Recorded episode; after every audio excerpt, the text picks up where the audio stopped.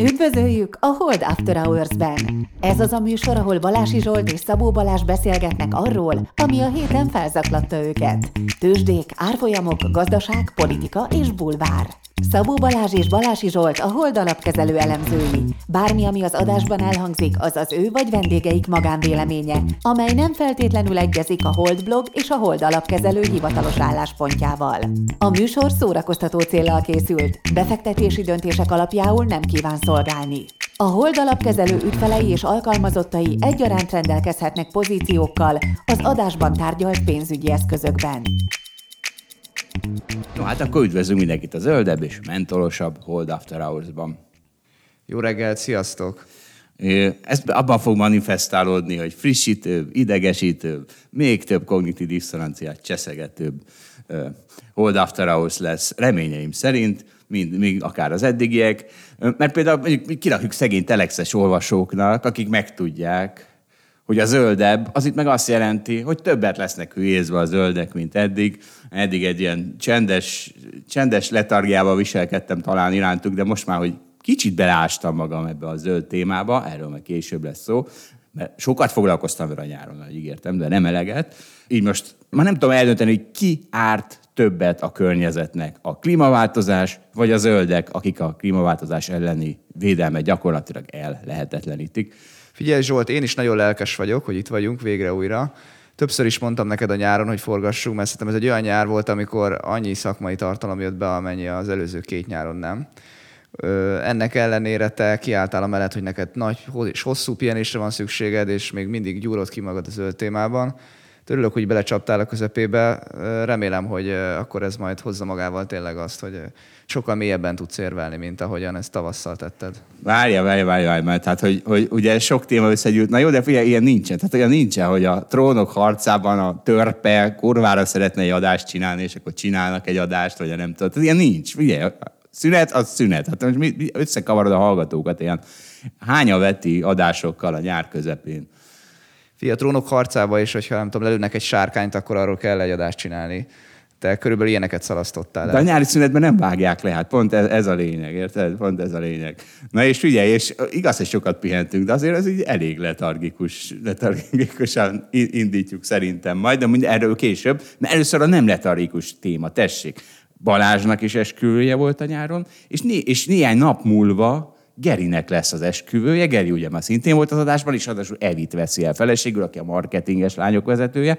Úgyhogy néhány hét múlva elhívhatjuk Gerit, és adhatsz neki tanácsokat, mint a rutinos nős ember. Az lesz a házassági tanácsadó adásunk. Mit szólsz? Hát tudod, hogy nem változik semmi a házasságtól, úgyhogy igazából nem tudok majd mit tanácsolni neki. Balázs, ugye a te esküvődön én voltam a, a ceremóniamester, az ispán, és nagyon büszke vagyok rád, meg a, a népre, hogy nem kellett intézkednem, nem kellett kidobnom a vőlegényt, mert, mert matrészegre itta magát, mondjuk, meg ilyesmi. Viszont mondtam egy beszédet is. Hát figyelj, a beszédet körülbelül tíz percig tartott. Itt a hallgatóknak átadom az utolsó két percet, ami arról szólt, hogy a bitcoin az olyan, mint a házasság, mert hogy a bitcoin az szerinted ez egy millió dollárba tart, de hogy közben nagyon nehéz tartani végig. Tehát néha hatvanezer lesz, néha húszezer, csapkod, és az ember néha, amikor lefele megy, akkor úgy eladná. És igazából az van a bitcoinnal, hogy azt tudja jó sokáig tartani a bitcoint, aki elfelejti a jelszavát. És ugye itt most itt ülünk, mint násznép, és akkor a házasság is, a házasság azért olyan, mint a bitcoin, mert ugye a násznépnek most így elmondtad, hogy mennyire szeretitek egymást, és akkor innentől nagyon nehéz ebből az egészből, ebből a házasságból kibújni. Tehát igazából a násznép az kicsit olyan, mint az elfelejtett jelszó, vagy valami analógiát próbáltál erre felhúzni. És ugye a házasság is nagyon sokáig ki kell tartani, néha jó részek vannak benne, néha rossz részek, mint a bitcoinban, de hát végül is egy millióba tart, úgyhogy, úgyhogy érdemes. Nagyon jó volt a beszédednek az utolsó két perce, még azon szerintem érdemes csiholnod, hogy az első nyolc percben is beszéltél dolgokról, szerintem az, az nehezen volt fogható. Volt ott agysebészet, volt ott minden, minden elszálló gondolat, talán a zöldeket is behoztad ismét, női egyenjogúságot, nem mindenki értett mindent, már én sem, tehát gondolom, hogy a násznépnek még nehezebb volt ezt az egészet feldolgoznia. Igen, igen, senki ne aggódjon, ezt, ezt föl, ezt föl, én megpróbálom kitenni a YouTube-ra, de nem azt a beszédet, mert valóban ott, ott még nagyon botladoztam. Tehát mindenről akartam beszélni, újra fogom mondani evékeskövén, de most már nem a násznépnek, mert azért beláttam, hogy tehát a Hold After Hours közösség az már hozzá van szokva, időnként le van hülyézve, sőt ezért jön ide, hát ha tanulhat belőle, de nem, abban nem vagyok biztos, hogy egy esküvőre is azért mennek az emberek, hogy le legyenek hülyézve. Úgyhogy evék esküvőre újra felmondom, ott meg lesz hozzá a díszlet. És... igen, én az eredményt azt úgy látom, hogy végül is egy másik esküvőre nem kaptad meg a lehetőséget, hogy elmondod ezt a beszédet, úgyhogy a nulla egyes skálán ez most nullás lett, de én azért örültem neki, meg azért voltak páran, akik viccesnek találták. I- igen, igen, ezért mondom, egyszerűsítenem kell, és aki nem bírja ki addig, amíg azt a beszédet fölöhük a, a YouTube-ra, addig egy csomó beszédem volt a YouTube-on most a nyáron, és akkor azt lehet addig nézegetni. Például... ja, bocsánat, én nem gondoltam, hogy fellövöd a YouTube-ra is. Mi a, hát, hát az esküvői beszédednek a utólagos leforgatott verzióját. Hát különben miért forgatnám le? Újra. Hát nem tudom, hogy egy következő esküvőre majd elmondhat ja, valaki másnak. Már csak videókazett. Tehát ez csak úgy, ez csak úgy ebből bizniszt akarsz csinálni. Eladom videókazettán, nem az esküvő, és mindenki berakhatja. Hogy... ja, nem, én úgy gondolom, hogy élőben, hogy meghivatod magad esküvőkre, de... hát nem, nem. Hát a, aki azt szeretné, hogy a házasság olyan, mint a bitcoin beszéd elhangzott az esküvőn, az hívja Zsoltot. Ezt tudjuk mondani. Ja, jó, oké. Oké. Okay.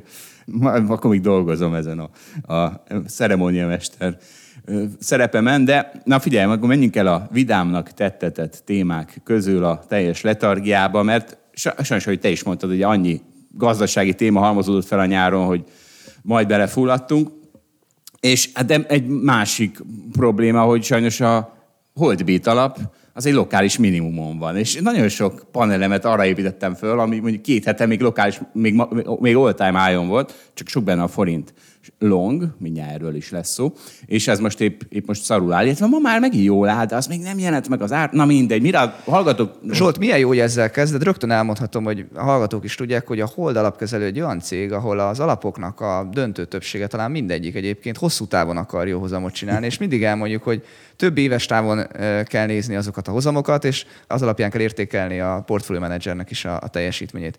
Zsolt nem tart ebben a szakaszban, talán még fél éve sincsen alapod, úgyhogy szerintem a Holdbit alapnak a heti minimumát és maximumát gyorsan ejthetjük is. Ne, ezt nem fogjuk ejteni, nem ez. Nagyon, nagyon jó beszédtéma, ez olyan, mint hogy azt követelnéd a futballcsapattól, hogy az öltözőben ne az aznapi meccset beszéljék meg, hanem a tíz éves pályafutásokat. Hát arról nehéz podcastot csinálni, ugye? Fundamentális befektetőként nincsenek napi meccsek. Tudom, hogy te nem teljesen az vagy, mégis azt gondolom, hogy az eredmény nem érdemes értékelned.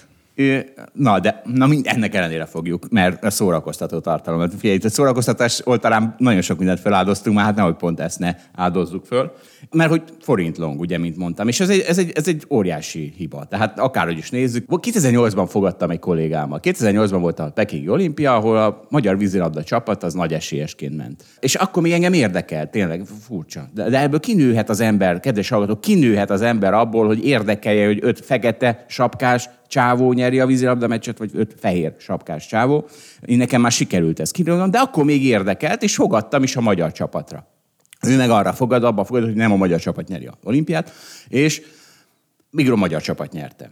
De ez azért érdekes, mert ő abban a szempontból jól csinálta, hogy lehedzselte az olimpiát. Tehát, hogyha nyer a magyar csapat, annak örül, ha nem nyer a magyar csapat, akkor meg annak örül, hogy nyer egy... nyitott mellé egy forint sortot, vagy hogy lehet ezt lehedzselni? Velem, hát, hogy velem fogadott, érted? Tehát, hogy mintha mi ketten fogadnánk, hogy a magyar csapat nyeri az olimpiát, és ha te arra fogadsz, hogy nem a magyar csapat nyeri, akkor értem, kapsz értem. Egy csomó pénzt. Legalább a magyar győzelmnek tudod törülni, miközben bukott. Így van. Na hát, és a forint long az ennek az ellentéte. Tehát az, hogy itt közben darabokra hullik a magyar gazdaság, bizonyos szempontból, az, hogy itt megint államcsődről beszélünk. Az elején nem, nincs államcsőd. Nincs államcsődveszély. Senki ne. Tehát ez megint a pánik. Megint a pánik, amikor azzal hívogatnak, hogy államcsőd van-e, és mit csinálja a magyar állampapírjával. Mindenki tartsa boldogan a magyar állampapírját, kap érte évi tizenkét százalékot, vagy mennyit. Nincs államcsőd. Balázs, van államcsőd? Hogy, hogy látod? Nincs államcsőd. Attól függ, hogy mennyit kapsz az állampapírodért, hogy egyébként milyen hosszú éppen az a papír. Tehát az egy éves, az máshoz, mint az öt éves, stb.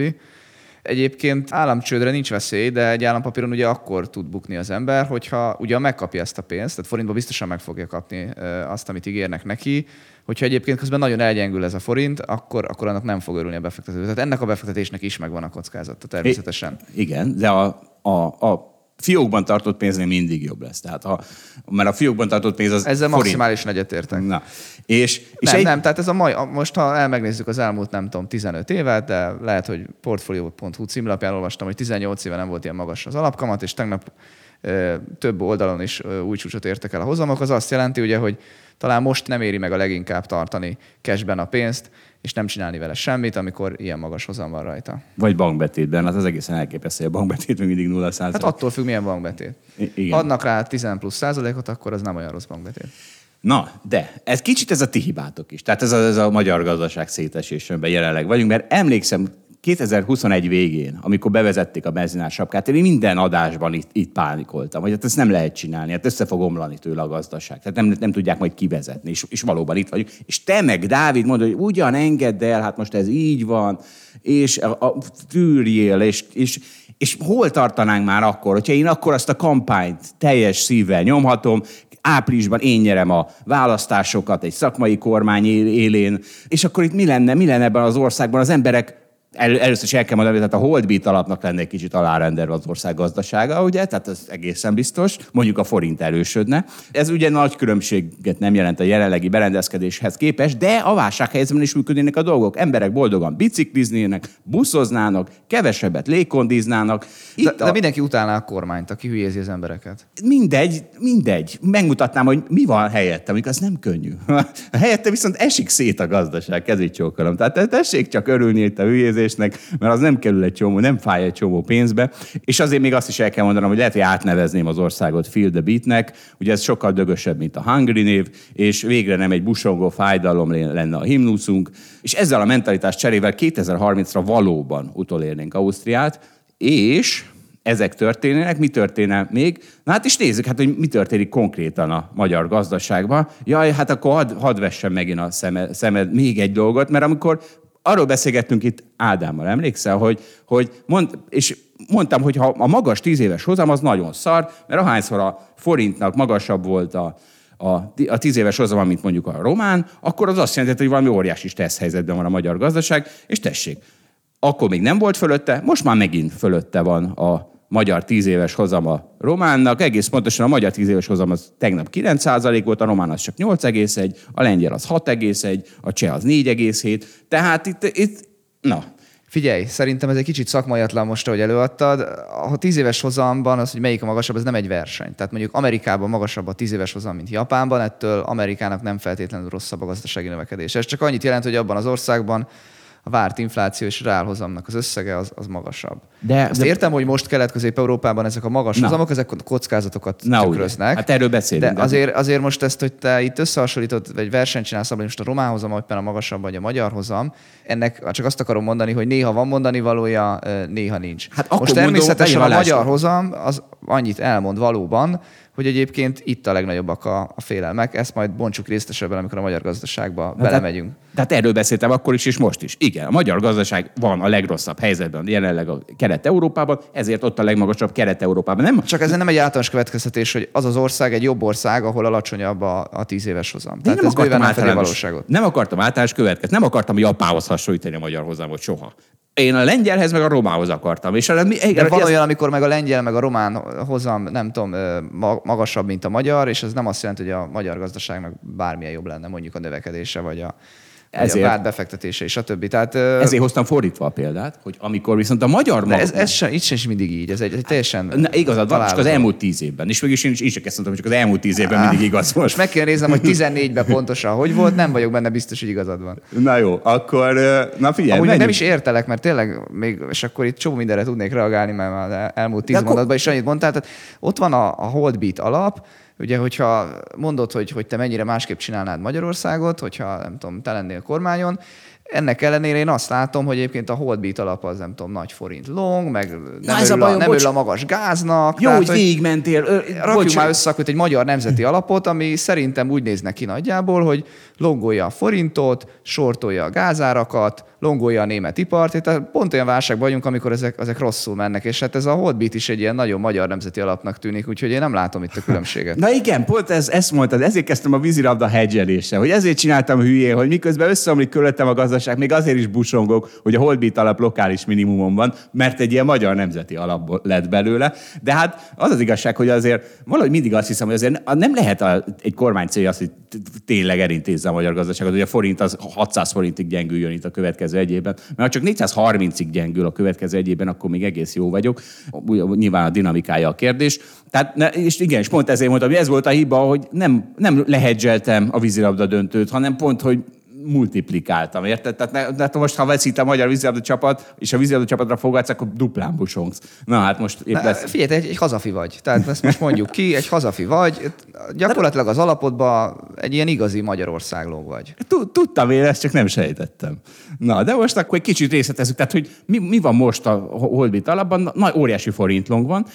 Elvileg ugye, mivel nyer a forintlónk, hogyha erősödik a forint, meg kap évi tizenkét százalékot, ezen kívül vannak value részvények, kicsit kisebb mértékben, meg, na arról majd lesz később a Fedcore-ról, ami, ami szintén még ne, nekedesek, de mesélj te a Hold Expedíció, Balázs, ott, hogy te hogy készülsz a nemzeti alapom elleni heti versenyfutásban? Hát ez az, hogy heti versenyfutásban nem is készülök, max sok éves versenyfutásban. Hát kicsit próbálom magam semlegesebbé tenni Magyarországra. Nem vagyok ekkora fanatikusan most a magyar gazdaságnak, mint te vagy. Nem tudom, nekem van több amerikai részvényem, van több nyugat-európai részvényem, olyanok is, amik egyébként kevésbé kitettek arra, például, hogy a gázár vagy az ipar merre fog menni. Tehát de kicsit másképp, másképp néz ki az expedíció alap. És az is lokás minimumon van, úgyhogy ez az egy vigaszom van, hogy, hogy ha bár lokás minimumon van a Holdbit, de a expedíció még lokálisabb, még minimumon van. Úgyhogy... Ez megint csak nem igaz egyébként, mert a, egyébként nincsen lokális minimumon, ebben az évben volt mínuszban is, pluszban is, éppen pluszban van, tehát lokális minimumon nem mondanám, hogy van, van néhány százalék hozamot csináltam eddig ebben a, az évben. Ez, ez szerencsére most egy ilyen negatív helyzetben ez nem tekinthető lokális minimumnak. Jó van. Tehát ugye, a, ugye nem csak a magyar hozamok azok, amik elszálltak a fenébe, hanem a forint is a leggyengébb a régióban jelenleg.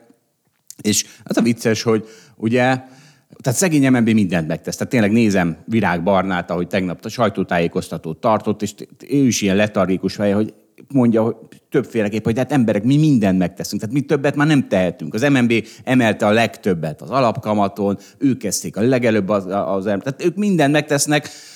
Az, hogy Magyarország energiakitettsége a legnagyobb az orosz gáz irányába, erről nem tehetnek ők. Az, hogy a Magyarországnak van a politikai vitája az é u pénzekkel kapcsolatban, erről ők nem tehetnek. Szóval, hogy, és, és mi egy óriási probléma, az a rezsicsökkentés és benzinársapka, ugye, amiről mindig beszélek, és amivel megnyertem volna a választásokat, ha hagyjátok. Mert az a vicces, hogy az, az hogy iszonyatos mennyiségű pénzt kell kifizetnünk most, mondjuk az gáztermelők felé, az oroszok felé azért, hogy megkapjuk ugyanazt a mennyiségű gázt, amit korábban megkaptunk, az a, például a forint szempontjából tök mindegy, hogy az állam veszi meg azt a, mit tudom, eurót, amin veszi a gázt, és gyengíti ezáltal a forintot, vagy pedig ott lenne a helyén a dolog, és a lakosság vásárolná azt a gázt, vagy tehát, a, tehát nem az állam központosított vásárlóereje venni, mert ugyanúgy kikerülne az a forint, ugyanúgy gyengíteni a forintot, és egy valami segítene ezen, hogyha, hogy innentől kezdve, hogy az emberek és a vállalatok, a vállalatok már talán, most már talán egyre inkább,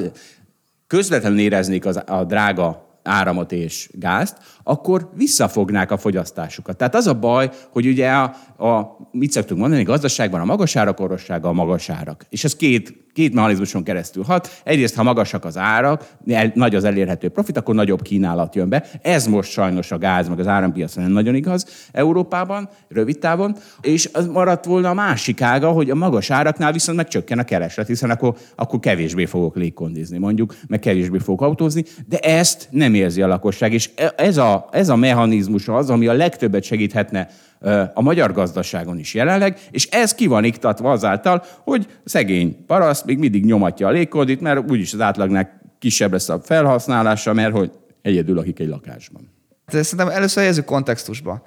Miért van nagyon nehéz helyzetben Magyarország másokhoz képest? Itt három pontot emelnék ki. Igen, a gázfüggőség az egyik, amit mondtál. Valóban itt a tíz milliárd köbméter éves fogyasztásnak a nyolcvan százaléka import. Ezt meg kell venni külföldről.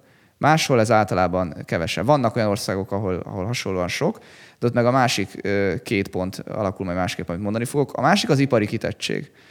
Tehát itt látni kell, hogy ez egy olyan válság, ahol az ipar fókuszban van. Szerintem ez globálisan így van. Ugye a Covid után az ipar volt a nyertese a világgazdaságnak, azt gondolom, hogy most ennek a válságnak az ipar a vesztese.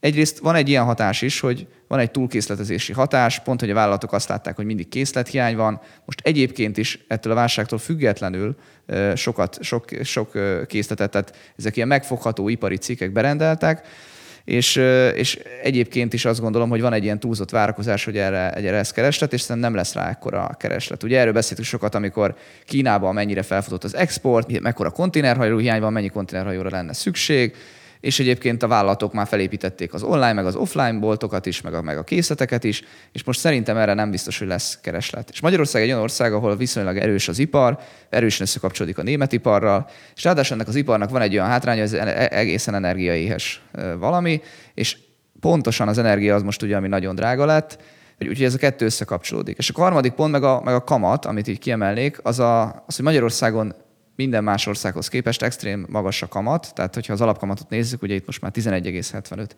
tegnap óta, ez azt jelenti, hogy a környező országhoz képest is van egy, egy négy-öt százalékkal magasabb kamatunk, nyilván az eurozónához képest meg körülbelül, tehát ugye több mint tíz százalékkal van magasabb kamatunk.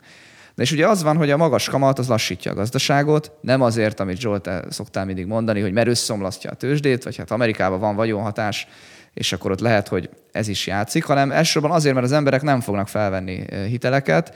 Itt viszont muszáj magas kamatot csinálni, hogyha nem akarjuk azt, hogy a forint ezt nagyon megszenvedje. Ugye az Európai Uniós Egyességről még fogunk beszélni. Tehát én azt gondolom, hogy a magas kamat, a gázfüggőség és az iparnak a magas hányada az, amiben most Magyarország pont úgy áll mind a háromban, hogy szinte a legrosszabbul egy skálán, így az európai országokhoz képest, és ez a három ugye egymást erősíti, és ezért fog valószínűleg nagyon nagyot lassulni a magyar gazdaság. Ugyan Q kettőben még nagyon erős volt, meg a választások előtt voltak stimulusok, ami, ami ugye nagyon megerősítette a magyar gazdaságot rövid távon, és azt gondolom, hogy most, jön a, most nagyon nagy változás fog érkezni.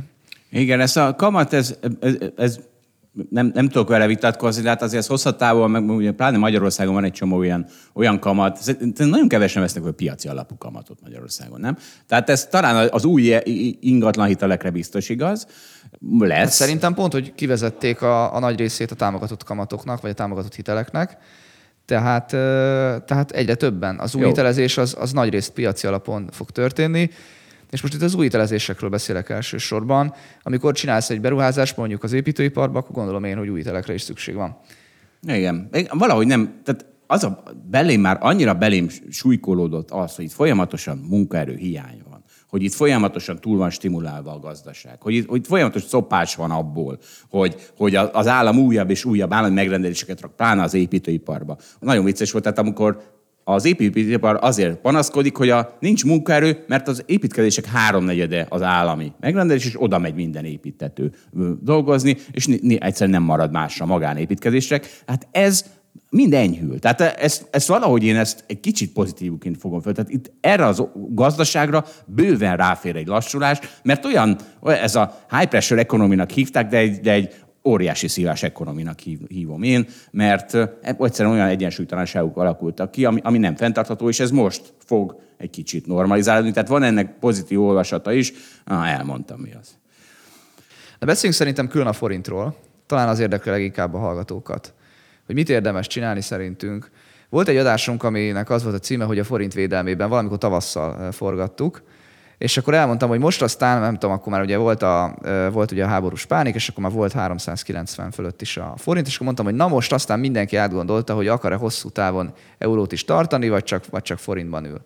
És akkor nyilván itt ez megint egy kicsit generációs kérdés, mint a befektetések tekintetében oly sok minden, tehát akinek sok és, na, és, és, és, nagy, és nagy megtakarítása van, és elég tapasztalt, az, az már valószínűleg tart euróban pénzt, de szerintem van egy generáció, az én generációm is ilyen, most ismerte meg azt, hogy ha tavasszal nem is gondolta át azt, hogy akar eurót tartani, akkor ez a nyár azért olyan volt, hogy most már aztán tényleg minden megtörtént. Tehát én még nem volt olyan barátom vagy ismerősöm, aki arról beszélt, hogy ő most elment és vett dollárt. És nekem nyáron most először volt ilyen. Tehát én azt gondolom, hogy ez már a, a pániknak egy szintje, amikor a, egyébként befektetésekkel nem foglalkozó ismerősöm azt mondja, hogy ő, hogy ő dollárt vásárol, mert hogy hát az az igazán megbízható, most már az euró sem az. Ugye mekkora, mekkora probléma van. És ez jelzi szerintem azt, hogy, hogy, hogy itt, itt most tényleg van valami változás. Vicces, mert én meg, én meg egész nyáron azt csináltam, hogy elmentem, és eladtam dollárt, meg eladtam eurót. Ugye a Holdbit alapban azért volt, azért van most akkor a forint long, mert hiszen ezeket a devizákat sortolom a forinttal szemben. Na hát ettől van piac, nem? Vagy mindenki másképp látja a dolgokat. Igen, én a dollárral mindig kínos ügyeltem rá az alapomba, hogy azt semlegesen tartsam. Ugye amikor veszek egy dolláros részvényt, akkor figyelni kell rá, hogy visszafedezzem, stb. Tehát én tudatosan nem akartam a dollár-euróra kitettséget vállalni, azt gondoltam, hogy az nem, nem értek, nincs róla igazából véleményem, sem megnyerni, sem elbukni, nem akarom ezt a, de, ezt de, a dolgot. De várjál, mert pont ezzel válasz kitettséget. Tehát én például úgy szoktam, úgy longolom a forintot, hogy egy adag euróval szembe, egy adag dollárral szembe, egy adag svájci frankkal szembe, és akkor nem kell azon okoskodnom, hogy az euró meg a dollár milyen, hogy, hogy mozog egymáshoz képest. Én mindennel nyerek, kivéve, hogy a forint gyerek. Én, én ezt ugye úgy látom, hogy akkor olyan dolgot válasz fel, amihez, amit nem akarsz, vagy amihez nem értesz. Én az euróval szembe akarok a forintról dönteni, arról van véleményem, a dollárról szemben nincs, és akkor azt inkább kihagyom. Tehát nem, ezt tartom taktikusnak. Úgy látom, akkor így, ebben a szempontból is van piac, másképp gondolkodunk arra, hogy mi a döntési helyzet. Na jó, menjünk tovább a forinttal. De még annyit akarok mondani, igen, a forinttal menjünk tovább, hogy tehát most a hosszú távú forinttartásról beszélek, nem arról, hogy mit gondolok a jövő hétről, hogy szerintem még mindig itt egy jó időpont van arra, hogyha valaki azt gondolja, hogy ú, ezt teljesen elrontottam, mert a megtakarításom száz százaléka volt forintban, akkor nyugodtan mondhatja azt, most nem tudom mennyi a forint, éppen négyszázkettő, tegnap nagyon szigorú volt az em en bé, restriktív monetáris politikát folytat, és kicsit erősödött a forint, most nem tudom, négyszázkettő forint egy euró.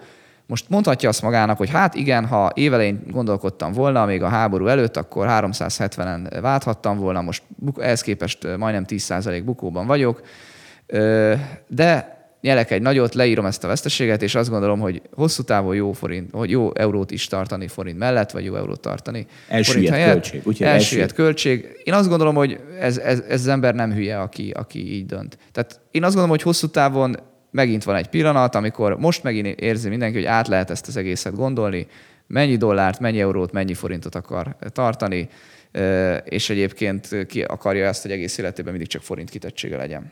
Én ezzel nem tudok vitatkozni, mondom, a Holdbit alapban épp túlteng a forint.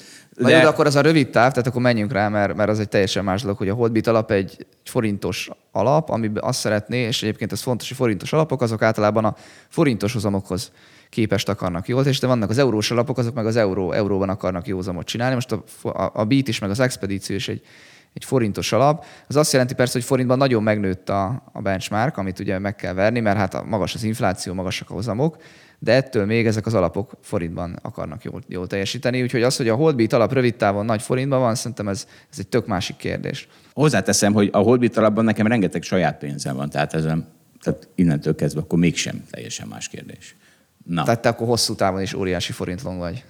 Hát igen, legalábbis éves távokon, hiszen kapod azt az óriási kerit. Hát figyelj, ez a legnagyobb keri valuta lett a forint, ez, a, ez lett a, nem tudom, török lira, vagy nem tudom mi, egy bizonyos befektetési szempontból. És talán egy kicsit jó rálátásunk van arra, hogy... Mert az, az hogy Erdogán eltalálni, most Erdogán mi a szart csinál, az tényleg az mindig probléma, nem? Most ha a magyar kormányt valamiért azt hiszem, hogy talán egy kicsit konszolidáltabb, talán egy kicsit jobban érezzük, hogy azért csak kell az az é u pénz, ők is csak hajlandóak, nem tudom beengedni az é u ügyészséget egyszer csak. Hát, ha felülírja azt, hogy az ő politikai érdekeik micsoda az, hogy ne omoljon össze a gazdaság. Szóval, hogy ezt inkább közelebb érzem magam ehhez, a, ezekhez a döntési mechanizmusokhoz, mint az, hogy Erdogán mit csinál. Úgyhogy most akkor tessék, itt remek alkalom, van egy kiváló keri devizánk a forint. Jó, hát tudod, én mondtam, hogy én kevésbé vagyok hazafias a forintlongot tekintve, mint te. Egyébként rövid távon én is azt gondolom, hogy lesz még erősebb a forint, de szangozzon el, hogy ez nyilvánvalóan az uniós pénzektől függ erősen, attól, hogy meg tudunk egyezni. És nekem az a problémám, hogy én az, az nekem teljesen világos, hogy a magyar kormány nagyon-nagyon meg akar egyezni. Egy pillanat, egy pillanat. A probléma az, hogy az Európai Bizottságon múlik jelen pillanatban. I- igen, de ugye, tehát ez... Ezzel kapcsolatos hírek azok, amik sokat tudnak mozgatni a forinton rövid távon. A másik az az em en bé, időnként megpróbál és beleáll, és akkor tud erősödni. De furcsa, hogy a, ugye a legerősebb deviza mozgató tényező, ami stabilan hat, az a kamat szokott lenni, és mégis, mintha most a, a három tényezőből az em en bé lenne a leggyengébb, mert hiába emelgeti az egekbe az alapkamatot, és hiába kapja az ember, hogyha forintot longol az óriási kerít, és a forintot sortol, akkor ezt ki kell fizetnie. Tehát, hogyha valaki most jelenleg forintot sortol, és nem gyengül a következő egy évben tizenhárom százalékot a forint, akkor bukott ő a pozícióján. Kett, tehát egy az em en bé, és az alapkamat a legfontosabb, a másik az a é u megbeszélés, ahogy beszéltünk róla, és a harmadik pedig a gázár. Tehát nagyon vicces, hogy amikor a gáz gázár kilő, és tényleg van olyan, hogy egy hétfőn kinyit a gázár, és húsz százalékkal van magasabb, ez volt a múlt hét hétfő, attól óriási tud gyengülni a forint. Tehát ez a három, ami rövid távon most nagyon mozgatja a forint árfolyamát. Igen, tehát ez, amit Kerinek hívunk, ez a tizenhárom százalék, az tényleg nagyon fontos. Tehát aki forintba gondolkodik, ez azokra nem igaz, akik készpénzbe tartják, azoknak nem jár az a tizenhárom százalék, tehát ezt tenni is kell valami befektetést érte. De aki, ne, de aki befekteti a forintot tizenhárom százalékon, annak valóban elég, hogyha egyébként jövőre csak négyszázharminc lesz a forint, még akkor is ugye nyert az euróhoz képest azzal szemben, mint hogyha euróba tartotta volna a, a pénzét. De tényleg az van, Zsolt, hogy ez a kétezer milliárd, amit kaphatunk a, az, az uniós pénzeken keresztül, ez most egyszerűen egy akkora összeg, egy olyan nehéz helyzetben, hogy én azt látom, hogy tehát rövid távon a politikai hírek jobban mozgatják szerintem a, a forintot, mint egyébként a, mint a kamatvárakozások, amik már nyár elején is megnőttek, tehát lehetett tudni, hogy azért emelgetni fog az em en bé. Az igaz, hogy tegnap szerintem az em en bé csinált egy meglepetést, tehát azt mondta, hogy még, hogy is, nem is tudom, hogy fogalmaztak, a kamatemelési ciklus határozott folytatásáról és a likviditás szűkéről döntött. Én azt gondolom, hogy ez egy, ez egy meglepetés volt a, a restriktív, tehát a szigorú monetáris politikának a, a, az irányába. Minden esetre ezek az é u-s pénzek továbbra is fontosak, amiről a bizottság dönt, és nekem tehát fogalmam sincs, mit fog csinálni a bizottság. Ugye ez olyan, mint amikor részvényekről beszéltünk. A részvényeknél is so, egy csomó minden befolyásolja egy részvény árfolyamot, és mondjuk ez a kamat, ez lenne a value. Tehát, hogyha egy value alapú részvényt, mi azért bízunk azokban, mert abban bízunk, hogy a value az, hogy az az cég minden évben letermel száz forint profitot, azt előbb-utóbb értékelni fogja a piac, az... az hosszú távon mindig kijön, ugye? Ebben, ebben bízunk, ha csak nem csesződik el tényleg az a cég közben. És ez a, ez a value része a forintnak a kamat. Ez az, ami hosszú távon, de nagyon megbízhatóan kell, hogy hasson. A é u pénzekkel kapcsolatos politikai ö, kucálódás, meg a gázár jelenleg, azok meg ilyen, azok meg ilyen ad-hoc jellegű, ezek a gyors, részben hangulat, hangulat dolgok, részben valós fundamentális dolgok is, mert valóban, tehát hogyha a gázár húsz százalékkal megnő, és sajnos Magyarország jelenleg tényleg molekulánként vásárolja a gázt, akkor az fog történni, hogy bizony azon a, attól a héttől kezdve húsz százalékkal többet kell hetente kifizetni azért a, a rohadt gázért, tehát húsz százalékkal több forintot kell átváltani euróra. Igen, tehát az, hogy ez a tizenkét százalék kamat, ez magas vagy alacsony, ez a relatív helyzettől függ, és bár most úgy tűnik, hogy magas, hiszen egyrészt már nem szoktuk meg, tehát nyilván tíz évig teljesen más volt a világgazdasági környezet, és egy százalék volt az alapkamat, de, és magasabb, mint öt-hat százalékkal, mint a cseh meg a lengyel.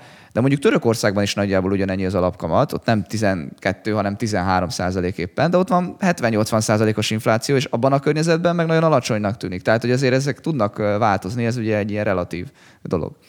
Na de Zsolt, ugye nagy forintlong vagy, ilyenkor ott szoktam javasolni, hogy amikor valaki felvesz egy nagy pozíciót, akkor gondolja már át, hogy mennyit bukhat ezen a pozíción. Szerinted mennyi lesz forint, hogyha egyébként nem születik megegyezés? Egyértelmű múlik, hogy nem jön az é u-s pénz. Nem félsz ettől?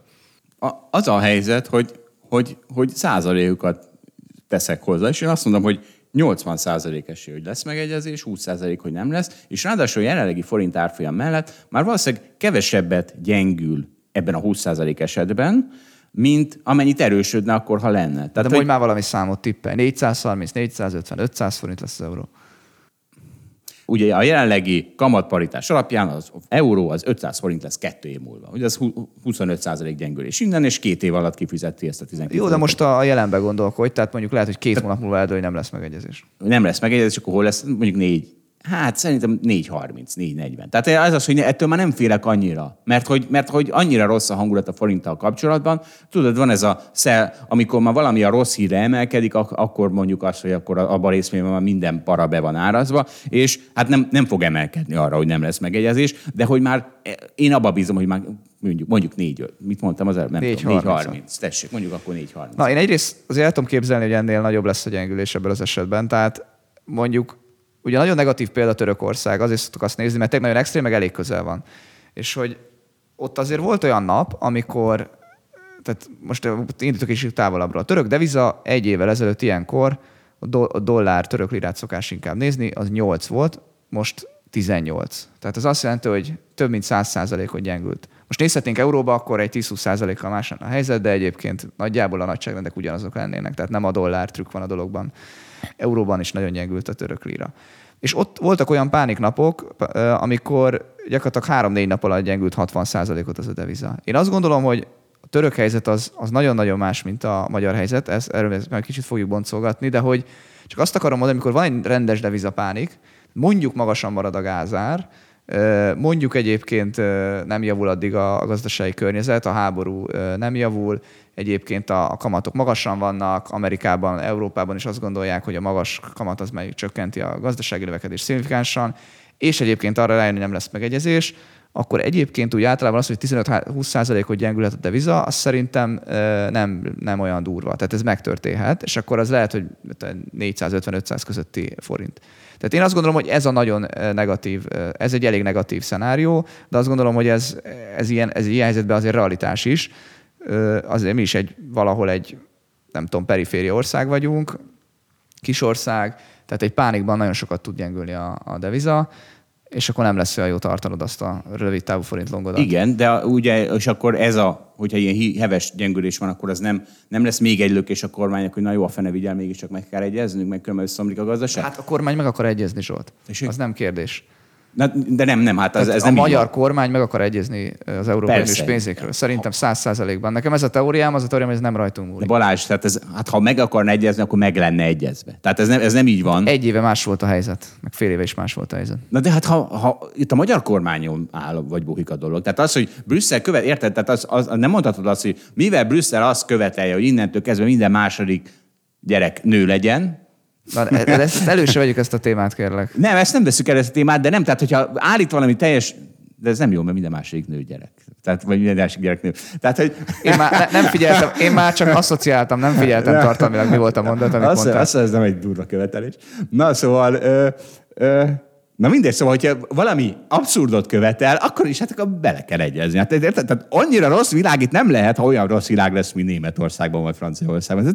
Én azt hiszem, hogy... Tehát azért mondom, hogy... Az, Figyelj, sok... Szerintem van olyan szenárió, hogy a magyar kormány már meg akar egyezni, már beadná derekát egy csomó dologban, de az Unió meg azt mondja, a bizottság azt mondja, hogy, hogy itt az valami? Elmúlt pár éves magatartásod alapján itt másképp döntök. Még kérünk lehet, valamit. Lehet, hogy nem a nulla mellett, hanem valami köztes megoldás mellett, nem tudom, hogy lesz. Menjünk tovább, de van egy csomó más dolog egyébként visszatérve a török-magyar párhuzam miatt, ami, ami, ami ugye nem áll. Tehát nálunk volt szerintem egy történelmi hét a nyáron, az a hét, amikor a rezsicsökkentés csökkentés be lett jelentve, és a kata, kata pedig el lett törölve. Tehát azt gondolom, hogy ott volt egy, egy, egy ilyen historikusan nézve is fontos döntés, hogy a, hogy a kormány az felvállal számára népszerűtlen döntéseket, annak érdekében, hogy pénzügyileg stabilizálja a helyzetet. Tehát ott volt egy, volt egy visszatáncolás. Tehát amíg a, nem tudom, a választás előtt pénzszórás ment, meg pénzköltés ment, addig ott volt egy, volt egy óriási fordulat, és ez nyilvánvalóan a forint erősítésnek a, az irányába hat. Tehát fiskális és monetáris oldalon is. A fiskális ugye azt jelenti, hogy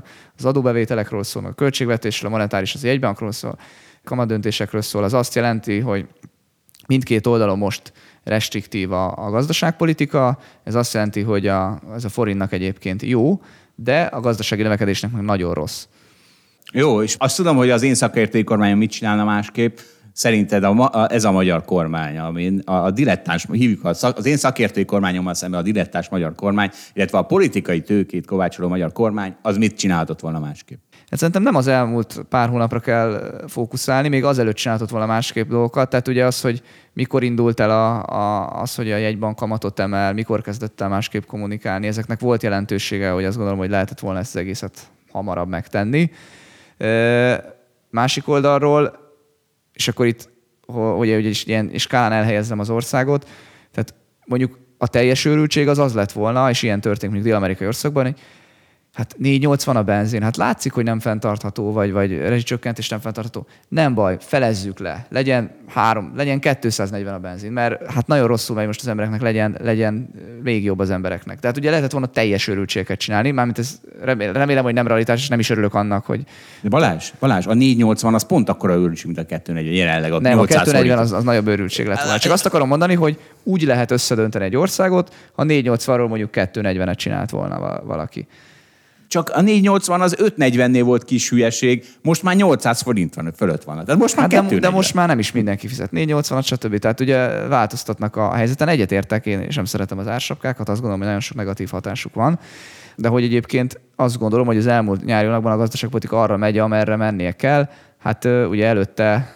előtte, meg másképp kellett volna szerintem is csinálni egy csomó mindent, és akkor nem tartanánk itt ennyire nehéz helyzetben. Igen, az, hogy a négy nyolcvan az nem árfolyam függően mekkora hülyeség, az, az, az, az onnan lehet tudni, hogy az egy politikai ökörség, amit nem, amit nem lehet ki. Tehát most, hogy már muszáj lenne kivezetni, nem tudnak kivezetni, mint ahogy a rezsicsökkentés is. Azokban az években sem tudták kivezetni, amikor még, még gázár csökkenéssel is járt volna a lakosság számára. Az a baj az, hogy a politika belenyúl a gazdaságba, hogy, hogy egyszerűen nem, nem tud kivonulni belőle, pláne, hogyha rossz irányba is mennek a dolgok, és igen, Latin Amerika, omlik össze minden. Figyelj, még hagyj beszéljek is az Armageddon szenárióról. Nem tudom, nekem az ismerősöm mindig ezt kérdezgetik. Tehát egyrészt zavarja őket, hogy a politika mozgatja a forintot, és nem a kamat. Hogy hát jó, oké, mondhatod te, hogy ilyen magas a kamat, de hát én látom a hírekben, hogy egyébként a politika mozgatja a forintot, meg mi lenne, nem lesz megegyezés. Egy pillanat, pánik van, tehát politikai pánik van, gázárpánik is van, gázáron majd később beszélünk, de az a gázárpánik is van, tehát ezek mind a forint ellen hatnak. Hiszti van, na, a forint piacán most hiszti van. Na, mondjál tovább.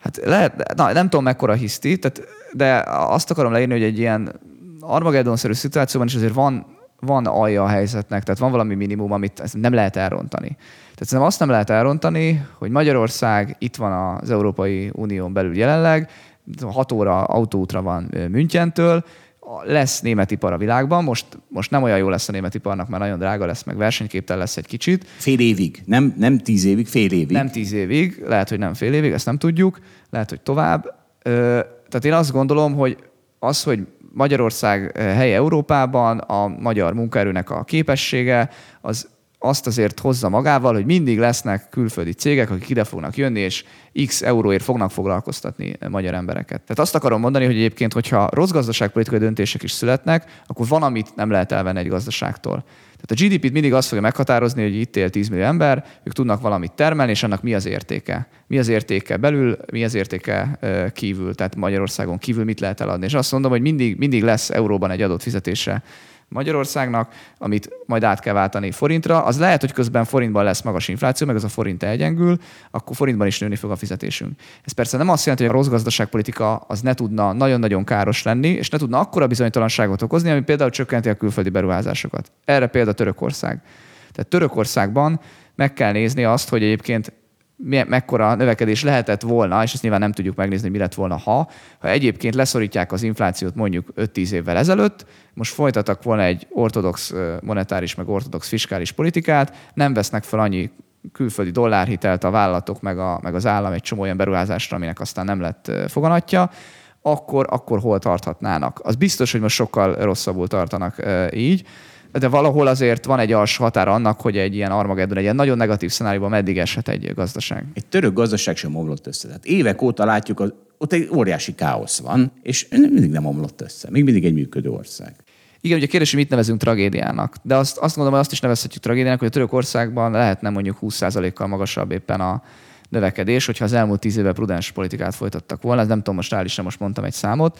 Ez is nagyon fontos, de nyilván nem tudja, nem tudom, a, tehát olyan, hogy ezer forint lesz a forint, azt, azt most nehezen tudom elképzelni, vagy ha ezer forint lesz a forint, az nagyon-nagyon rossz lesz, de akkor az úgy fog kinézni, hogy akkor hát le, lehetőleg a fizetésünk is emelkedni fog mellette. Na figyelj, új, új téma, kicsit lazítsunk, mert most már annyit gazdaságoztunk, hogy már átom a szemeden, Valás, azt akartad mondani, hogy nem csak zöld, zöldülésből gyúrtam ki magam nyáram, de amúgy is, de nem mered. Tényleg a Covid alatt több kiló volt rajtad, mint most, azt látom. Na, azt hittem, hogy viccelek, de akkor jó, örülök, hogy ki tudtál hozni belőle valamit. Na mindegy, mert... mert nem azt... látom, mert egy ilyen inkbe vagy, nem is értelek, mert itt ülök egy pólóban, te meg, te meg ilyen ünnepi, ünnepi ünneplőt vettél föl, hogy az első adásra. Ünnepnap van. De nem lát senki, tudod, csak ketten vagyunk. Ünnepnap van, kigyúrva itt ülünk, és mert az történt, hogy képzeld, egy új, új ízét, fitness módszert találtam föl. Szerintem most meg ebből megint más fog, egy hallgató fog ebből pénzt csinálni, de mindegy, vigyétek. Csak aki pénzt csinál ezekből az ötleteimből, azok utána a Holdbit alapot vegyen rajta, legalább részben. Szóval a léggitározást ismered? Igen. Még koncerten léggitározol. Hát bárhol léggitározol, a háziboriban is léggitározol. A háziboriban is lehet, igen. Sőt, ezekből ilyen izé is van, óriási versenyek vannak, léggitárversenyek, képzeld el. Csak a léggitárral az a baj, hogy az nem, az nem, az nem egy nem egy jó kondicionáló mozgás, de a légzongorázás az az. Tehát ha, ha, ha csak próbáld meg sokáig vízszintesen tartani a karjédet, már az is rohadt nehéz, de hogyha még közben zongorázol is.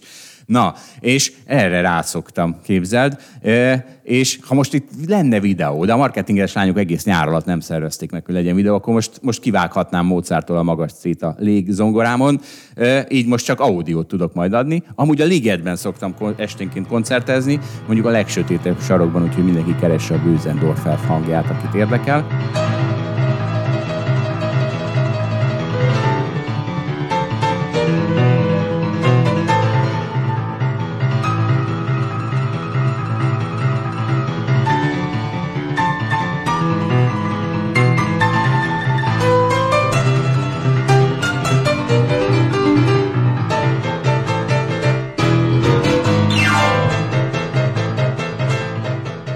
Balázs, akkor ha már Mozart, te meg Mozartból készültél a nyáron.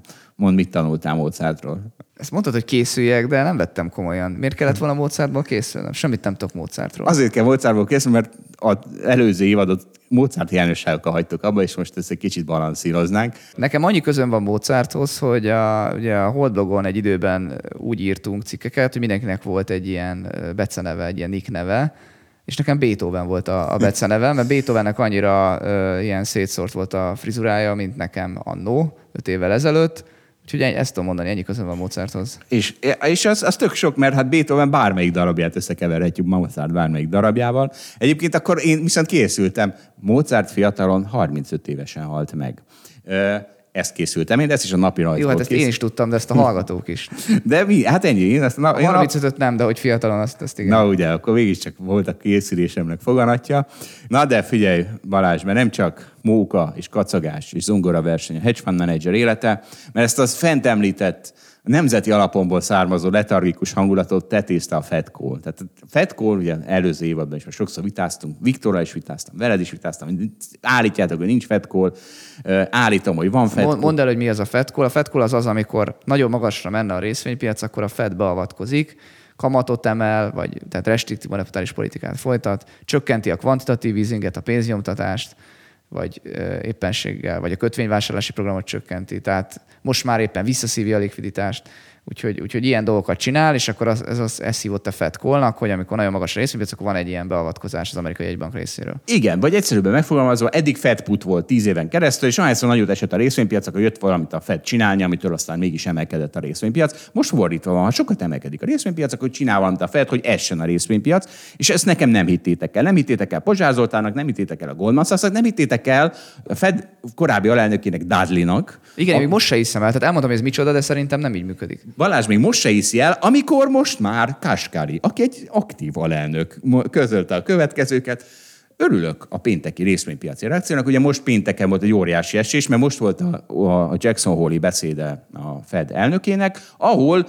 A Jackson Hole az egy ilyen konferencia, ahol minden évben összeülnek az amerikai meg a globális világnak a jegybankárai. És pénteken, amikor, am, am, amikor óriási emelkedés után volt, egy ilyen lokális emelkedés után voltak az amerikai, a tőzsdék, meg az amerikai piacok, akkor kiállt ide ez a Jackson Hole-i csávó, és elmondta, nem is tudom, mit mondott el, elmondta, hogy gyerekek, itt amíg infláció van, addig nem ér véget a kamatemelés. Mi itt agyon csesszük a részvénypiacokat, nem ezekkel a szavakkal mondta, és erre összeomlott, négy százalékot esett aznap az S and P ötszáz, ez óriási esés, és...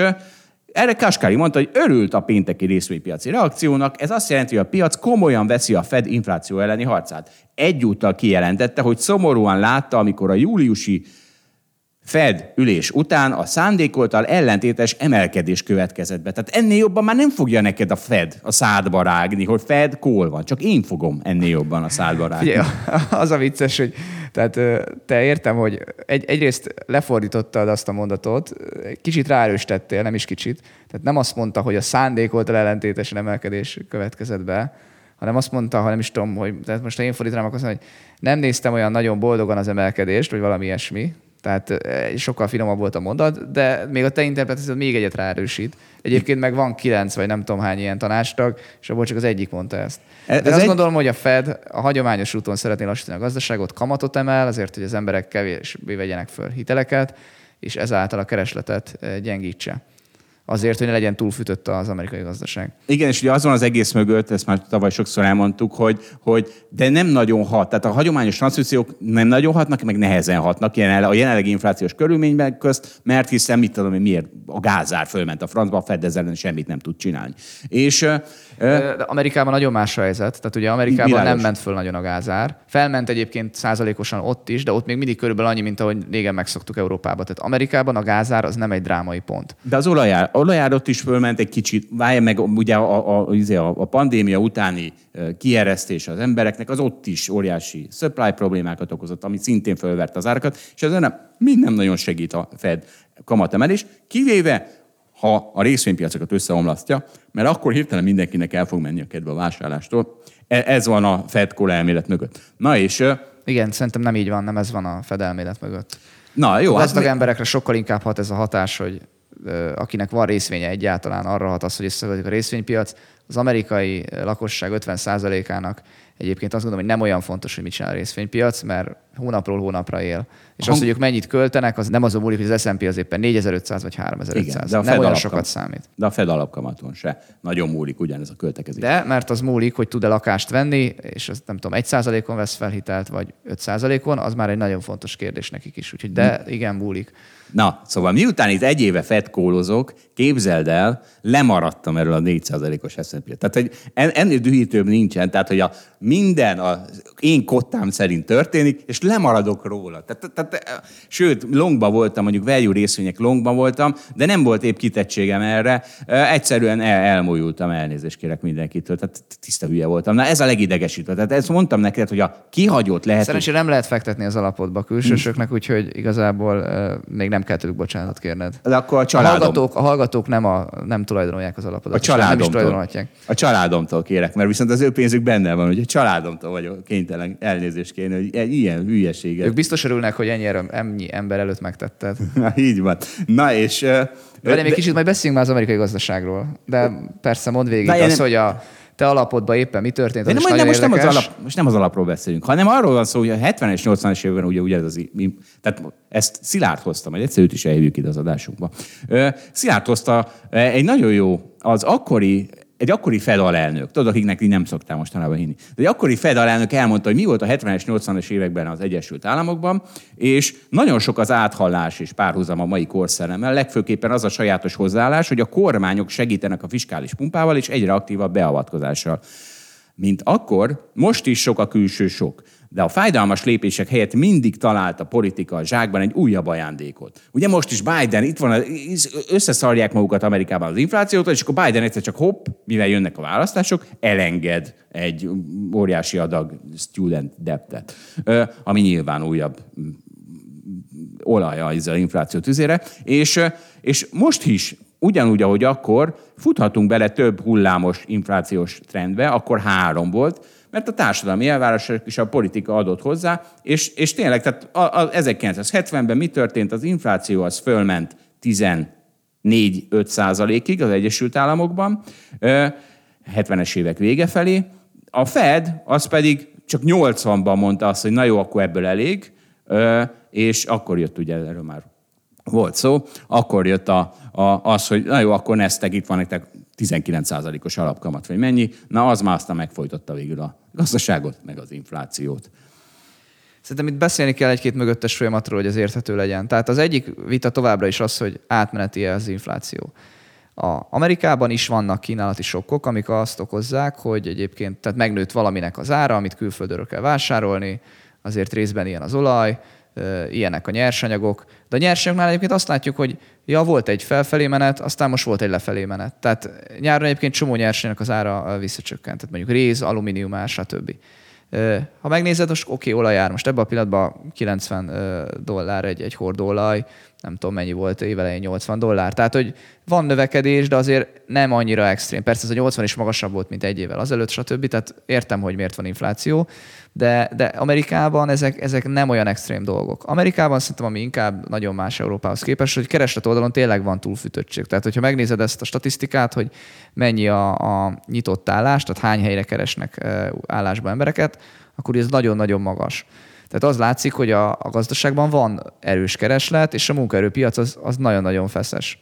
És ugye van is az egyik ö, elemzőház, akit olvasunk, és azzal érvel, hogy ez a monetáris szigorítás, ez valójában azért nem lesz nagyon negatív a gazdaságra nézve, és azért nem fogja növelni a munkanélküliséget, mert először még van egy nagy puffer, ez a, ez a nyitott állások, hogy először még az fog történni, hogy, hogy oké, okay, ha valonnan ki is rúgnak embereket, mert mondjuk abban a szektorban egyébként valóban nem lesz akkora kereslet, vagy a, vagy a magas kamatok, vagy a, vagy a magas energiárak egyébként azt okozzák, hogy nem lesz gazdaságos működni, akkor semmi baj, kirúgják az embert, de hát látjuk, hogy teli van új álláshirdetéssel a piac, át fog sétálni az utca másik oldalára, és, és fog dolgozni valami mást. És... Na, na hát ne, nekik is az a pozitív olvasatuk erről a recessziószerű lassulásról, mint nekem a magyar recesszióról, hogy az, hogy kurvára ráfér a magyar gazdaságra egy kis lassulás vagy recesszió. Hát egy kis lassulás, egy kis recesszió ráférhet, csak ugye itt nagyobb probléma van, mert az amerikai kamat az, most ugye azt árazzuk, hogy nem tudom, lehet, hogy négy százalék is lesz, most nálunk ugye tizenkettő, tehát egy kicsit másról beszélünk meg. Hát azt is megbeszéltük, hogy a gázár Amerikában a, ott megszokottnak lehet, hogy a duplája, de egyébként az annyi, mint Európában a megszokott. Európában meg a régen megszokottnak a tíz-tizenötszöröse. Tehát egy kicsit más a, más a helyzet. Más itt, szarabb, itt szarabb a helyzet, ebbe egyetért. Igen, tehát ebben nincs vita, hogy itt szarabb a helyzet. Úgyhogy én azt gondolom, hogy az amerikai gazdaság az, az mással küzd, és ott tényleg szükség van arra, hogy ezt a munkaerőpiacot hűteni kell, és a Fed egyébként keményen is hűti. A másik az az, hogy ugye mondtad, hogy a hetvenes, nyolcvanas években mindig jött valami fiskális pumpa. Én azt gondolom, hogy itt nagy fiskális pumpa volt, húszba, huszonegybe, de ebben is látszik a fordulat. Tehát azt most nem tudom elképzelni, hogy egyébként az amerikai döntéshozó gazdaságpolitikusok úgy döntenek, hogy most akkor nem tudom, még kétezer milliárd dollárt odarakunk a gazdaságba, a gé dé pének a tíz százalékát mondjuk egy stimulusként, mint ami egyébként ugyan meglepő volt, de szinte megszoktuk húsz-huszonegyben, hogy csak így röpkedtek ezek az ezer milliárd dollárok, hogy most akkor ide jön a stimulus, oda jön a stimulus. Én azt gondolom, hogy ez most nincs benne a, a pakliban. Tehát én, én most nem látom ezt, a, ezt az újabb fiskális pumpát. Két év múlva majd lehet, hogy így lesz, és akkor lehet, hogy tíz éves távon úgy fog kinézni, hogy volt háromszor nagy fiskális pumpa, mondjuk az évtizedben, és ez egyébként strukturálisan felmutat az inflációt, ez lehet. Most nem rövid távon én azt gondolom, hogy a gazdaságpolitikusok azért eléggé behúzták a féket Amerikában, hűtik a, a gazdaságot, ami egyébként még eléggé erős. Ugye mondtam azt, hogy Magyarországban ugye az a baj, hogy nagy az ipar aránya a gazdaságon belül, hát Amerikában éppen, hogy a, a legkisebb, ott ugye a szolgáltató szektor nagyon erős, ki van szervezve az ipar. Tehát, tehát Amerikában nincsenek olyan magas energiárak, nincs olyan magas, nem olyan magas az iparnak az aránya, a kamatok egyébként nem olyan magasak, tehát gyökeresen más, a, más ott a, a helyzet, sokkal jobb.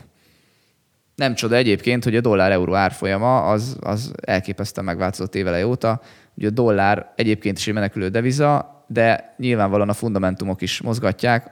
Amerikában többet emelnek kamatot, mint, mint azt Európában várható, és, és az amerikai gazdaság sokkal jobban bírja ezt a jelenlegi helyzetet, mint az európai. Nem csoda, hogy a dollár tíz-tizenöt százalékot erősödött évele óta.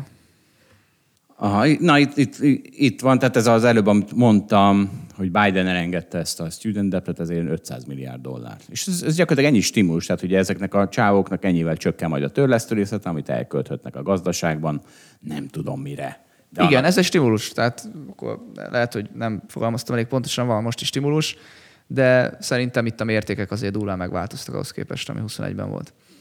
És akkor még itt ebben a témában hozzátenném, szerintem az nagyon izgalmas, hogy tényleg kire hogyhat a válság, most akkor Amerikát megbeszéltük. Jézusom, Balázs, ugye nem Kína szót mondta, tehát ne, nehogy ide keverjük még Kínát, és most kurvára ráért. Tehát Kínában mindig ugyanaz van, minden évben ugyanarról beszélünk, most ebben az adásban annyi minden aktualitásra, hogy hagyjuk a francba Kínát. De csak a tudatalattin mondta ki Kínát, mert nem mondtam ezt a szót, de ha igen, akkor, akkor tényleg véletlen volt. Megnyugodtam. Azt akartam egyébként mondani, hogy tehát a szolgáltató szektorban még ezen a nyáron szerintem voltak pozitív meglepetések, amik erősítették a gazdaságot, egyébként Európában is, nem csak Amerikában. Egyszerűen a COVID, COVID nyitás még mindig, mindig egy dolog. Most ugye nem erről szólnak a hírek, de hogy tavaly ilyenkor még sokkal rosszabb volt a, a helyzet, most mindenki elmentett nyaralni. Tehát ugye mondtam, hogy az iparnak mennyire rossz, de valahol a világban ugye így igazságos, hogy mindig más kapja a pofonokat. A COVID például a dél-európai országoknak volt nagyon rossz, mert nem, nem volt turizmus, repülővel nem mentek az emberek nyaralni Spanyolországba, Olaszországba, Görögországba. Most nekik ez a nyár valószínűleg nagyon jól sikerül. Hát ezzel szemben meg, meg ugye látjuk azt, hogy most az északi országok, akik meg ö, iparban vannak ott és energiaéhesek, azoknak meg mekkora problémájuk van. Igen, mindenki gondoljon arra, hogy tavaly nem volt reptéri dugó, most meg ugye nekem is, képzeld. Mindjárt só lesz, én is repültem. Aztán... A reptéri forgalom az nem érzi a recessziót. Nem, az az, az ellentetjét érzi. Tehát, hogy a, nincs elég staff arra, hogy ellássa. Így van, ezt mondom, igen. igen. Na figyelj Balázs, nem csak klímaváltozásba gyúrtam ám én, hanem nem tudom, hogy tudod-e, hogy nyáron én lettem az ember, aki megjósolta az ingatlanpiac tetejét. Igaz, magamnak adtam ezt a titulust, amit talán levon az értékéből, de azért így is valami. És... Igen, nagyon küzdöttél. Tehát, nagyon küzdöttél, majd téged valahol emlegesnek, hogy te aztán megmondtad. Megírtad a Telexre az ingatlant venni hiba című cikkedet, és mindenhol osztottad, ahol csak lehet, de jó címet adtál neki, mert végül sokan olvasták. Meg, meg, meg csináltam egy videót a, a hasonló címmel. A, az, az nagyon jó, az nagyon, mindenkinek javaslom, ezt nézze meg, aki nyáron nem nézte meg. Azért nagyon össze van szedve, hogy miért kell, hogy szar befektetés legyen a következő években a magyar ingatlanpiac, és erről tudom, hogy jutott szembe. Tehát kétezer-húszban beszélgettünk itt, és sokat hülyéztük, akkor, akkor begyetértettünk azokat, akik kétezer-húsz pánik volt, hiszti volt, Covid volt, a, és mindenki a városból menekült. Emlékszel, és akkor mondtam, hogy nagyon szeretnék szembeállni ezekkel az emberekkel, akik most kétségbeesetten eladják a városi lakásaikat, hogy vegyenek valahol vidéken. Mert aztán észre fogják venni, hogy de, de vidéken nincs étterem, nincs mozi, nincs tánc, nincs foci, és akkor majd szépen jönnek vissza egyszerre. És, és tényleg, és És azóta jönnek vissza. Most viszont azokkal szeretnék szembeállni, akik most jönnek vissza a város, meg most veszik ész nélkül a, akár a magyar ingatlanokat a városban is, mert, mert akkor is hiszti volt, szembe akartam állni velük, most is hiszti van, szembe akarok válni. Nagyon nehéz egyébként szembeállni ezzel. Tehát a, a, mit tudsz csinálni, be tudod sortolni a lakásodat, vagy elkéred a szomszéd lakását, eladod, és megmondod neki, hogy nem tudom, mit tudom lesznek neki, hogy, hogy, hogy, egy, hogy öt év múlva megkapja a piaci ár plusz tíz százalékot.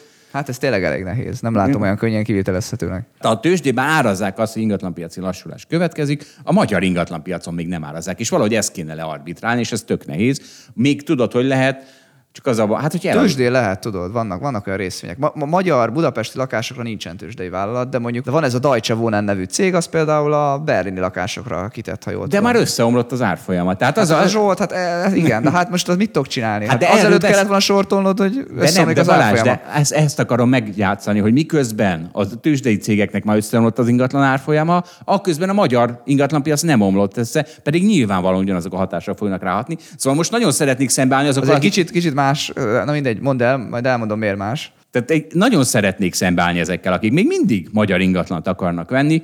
Ez egy óriási tréd lenne, de ezt is nem, nem nagyon tudom, hogy, hogy, hogy tehát nagyon nehéz kivitelezni. Vagy van ingatlan tulajdonod? Van. Na, hát akkor a családod örülne, ha azt kockáztatnád, hogy azt eladod, és beteszed addig valami másba? Eladom, és kipaterolom a családot. Tehát és utána a Deutsche ez... Wohnen sort.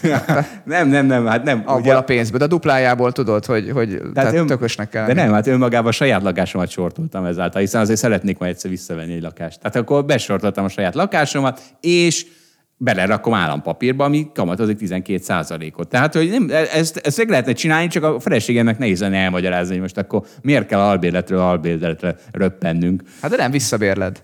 Hát, tehát az akkor, igazi. Hát ez, ebben igazad van, csak akkor már úgy kell adni, hogy vissza tudjam bérelni öt évre, mert ugye az se jó, hogy egy év múlva akar kipaterolni. Tehát azért, azért vannak itt problémák. Már azt hagyd tegyem hozzá, tehát, hogy ugye itt a, mondjuk a Deutsche Wohnen itt emlegettem, berlini lakások főként, vagy németországi lakások. Ott ugye az nagyon más, hogy nagyon alacsony a hozam, nagyon, még alacsonyabb volt a hozam egy évvel ezelőtt.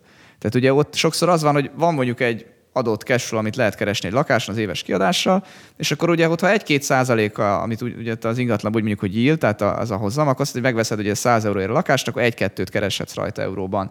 Na most, ha ez a hozam egyébként felmegy, az a hozam, ami az alternatíva hozam, tehát a kötvényeknek a hozama, és mondjuk már nem egy-kettőt lehetne keresni egy német kötvényen, hanem mondjuk három-négyet, akkor ugye az hirtelen nagyon-nagyon rossz alternatívát teszi ezeket a lakásokat, hiszen hát a tök egyszerűen intézhető kötvénybefektetésre is jobban lehetne keresni, mint a lakásra. Ilyenkor ugye összeomlik a, az ingatlanoknak az ára. Azért ugye a forinthozam az nem ment le ennyire. Másik oldalon ez az, hogy a forintban van egy ekkora kamat, ekkora gyengülés, infláció, az egyébként nominálisan valamennyire védi a, a lakásárakat. Tehát az, hogy nominálisan forintban összeomoljon a lakásár, az egyébként lehetséges egy, egy időre, de hogy azt gondolom, hogy, hogy azért az védettebb, mint a, az eurós lakással szemben, mert az euró az sokkal stabilabb, mint a forint, alacsonyabb benne a, a, a hozam. Tehát én azt gondolom, hogy Bécsben vagy Berlinben azért voltak nagyon alacsony yielden forgó, az azt mondja, hogy nagyon magas szorzóval, nagyon drága lakások. Na, ezekről beszélek abban a videóban, most itt nem kötök bele, akit érdekel, az nem, nem is tudnék belekötni, hanem...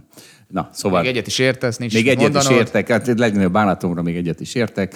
Csak ezt azért mondom, mert egyébként a Deutsche Wohnen részvény az mondjuk beesett, nem tudom mennyit, mondjuk negyven százalékot éveleje óta, most mindjárt ellenőrzök, pont negyvenet, negyven egész huszonötöt, tehát ez egy óriási esés, mondjuk ez a részvényár folyamra vonatkozik, ez azt jelenti, hogy az ingatlan értékére vetítve, mert ugye hitel is van benne, ez lehet, hogy csak mondjuk huszonöt százalék, de azért az is, az is viszonylag nagy esés. Ezt nyilván ma a Budapest ingatlanpiacon nem látjuk, de egyébként azt tippelném, hogy lehet, hogy a Németországban, a rágazdaságban, tehát ugye aki most ott vesz Németországban, Berlinben lakást, ott se érzékeli még. Tehát a tőzsde valószínűleg előbb áraz az esést, mint a, mint a piac. És ugye az érdekes, hogy kétezerhúszban is volt egy ilyen helyzet, amikor lehetett a tőzsdén ingatlant venni, lehetett irodát venni, lehetett bevásárlóközpontot venni, lehetett lakásokat venni, mert azok már nagyon, nagyon negatív szenáriót áraztak. Miközben mondjuk itt, ha megnéztük a budapesti ingatlanpiacot, akkor egyébként abban nem volt semmilyen változás.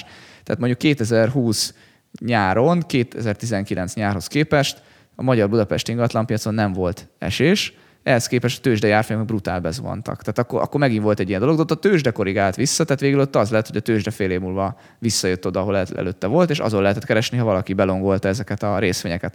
Én azt gondolom, hogy most nem ez a helyzet, most pont fordítva lesz. Én azt gondolom, hogy most a tőzsde áraz jól, és egyébként tényleg lesz rá gazdaságban jelentős lassulás, és azt nem tudom megmondani most forintban, hogy pontosan hogy lesz, de ez biztos, hogy reál értelemben azt gondolom, hogy csökkenni fog a lakásoknak az ára. Tudod, mi van? Az van, hogy mivel a tőzsde sokkal likvidebb, ezért ott a hiszti gyorsabban tudhatni. Ezért a kétezerhúszas koronavírus hiszti az nagyon jól tudott hatni. Hát itt van, egyébként akkor a World Trade Centert ajánlottad, hogy azzal lehet ezt meglovagolni, és valóban ez tizennégy... Empire State Building, de igen, teljesen mindegy volt. Mi, mi, Mozart, Mozart. Maga, magas torony, magas torony, magas torony, magas, magas torony. Ház, magas ház.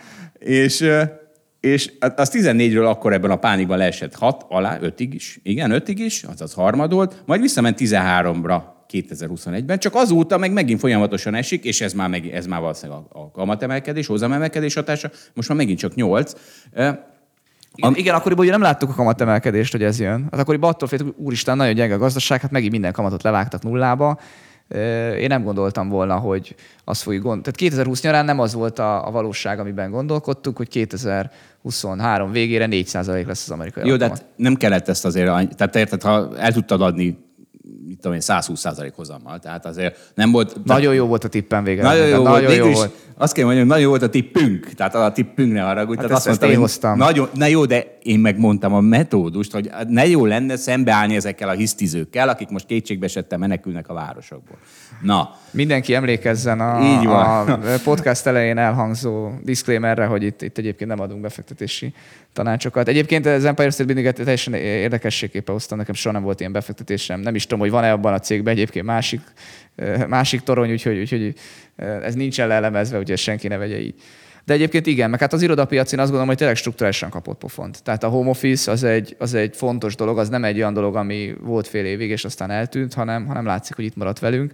Tehát az irodákra ilyen szempontból szerintem nem jár jó idő. Na de, visszatérve a, a, oda, hogy, a, hogy akkor az ember, aki megmondta az ingatlanpiac tetejét, ezt egy barátomnak is tudom, hogy neki van ö, ingatlan befektetésük, és küldtem nekik, hogy itt ez a videó, nagyon elmagyaráztam, hogy miért kell eladni, és azt mondta, hogy én őt már meggyőztem. A feleségét nehéz lesz meggyőzni.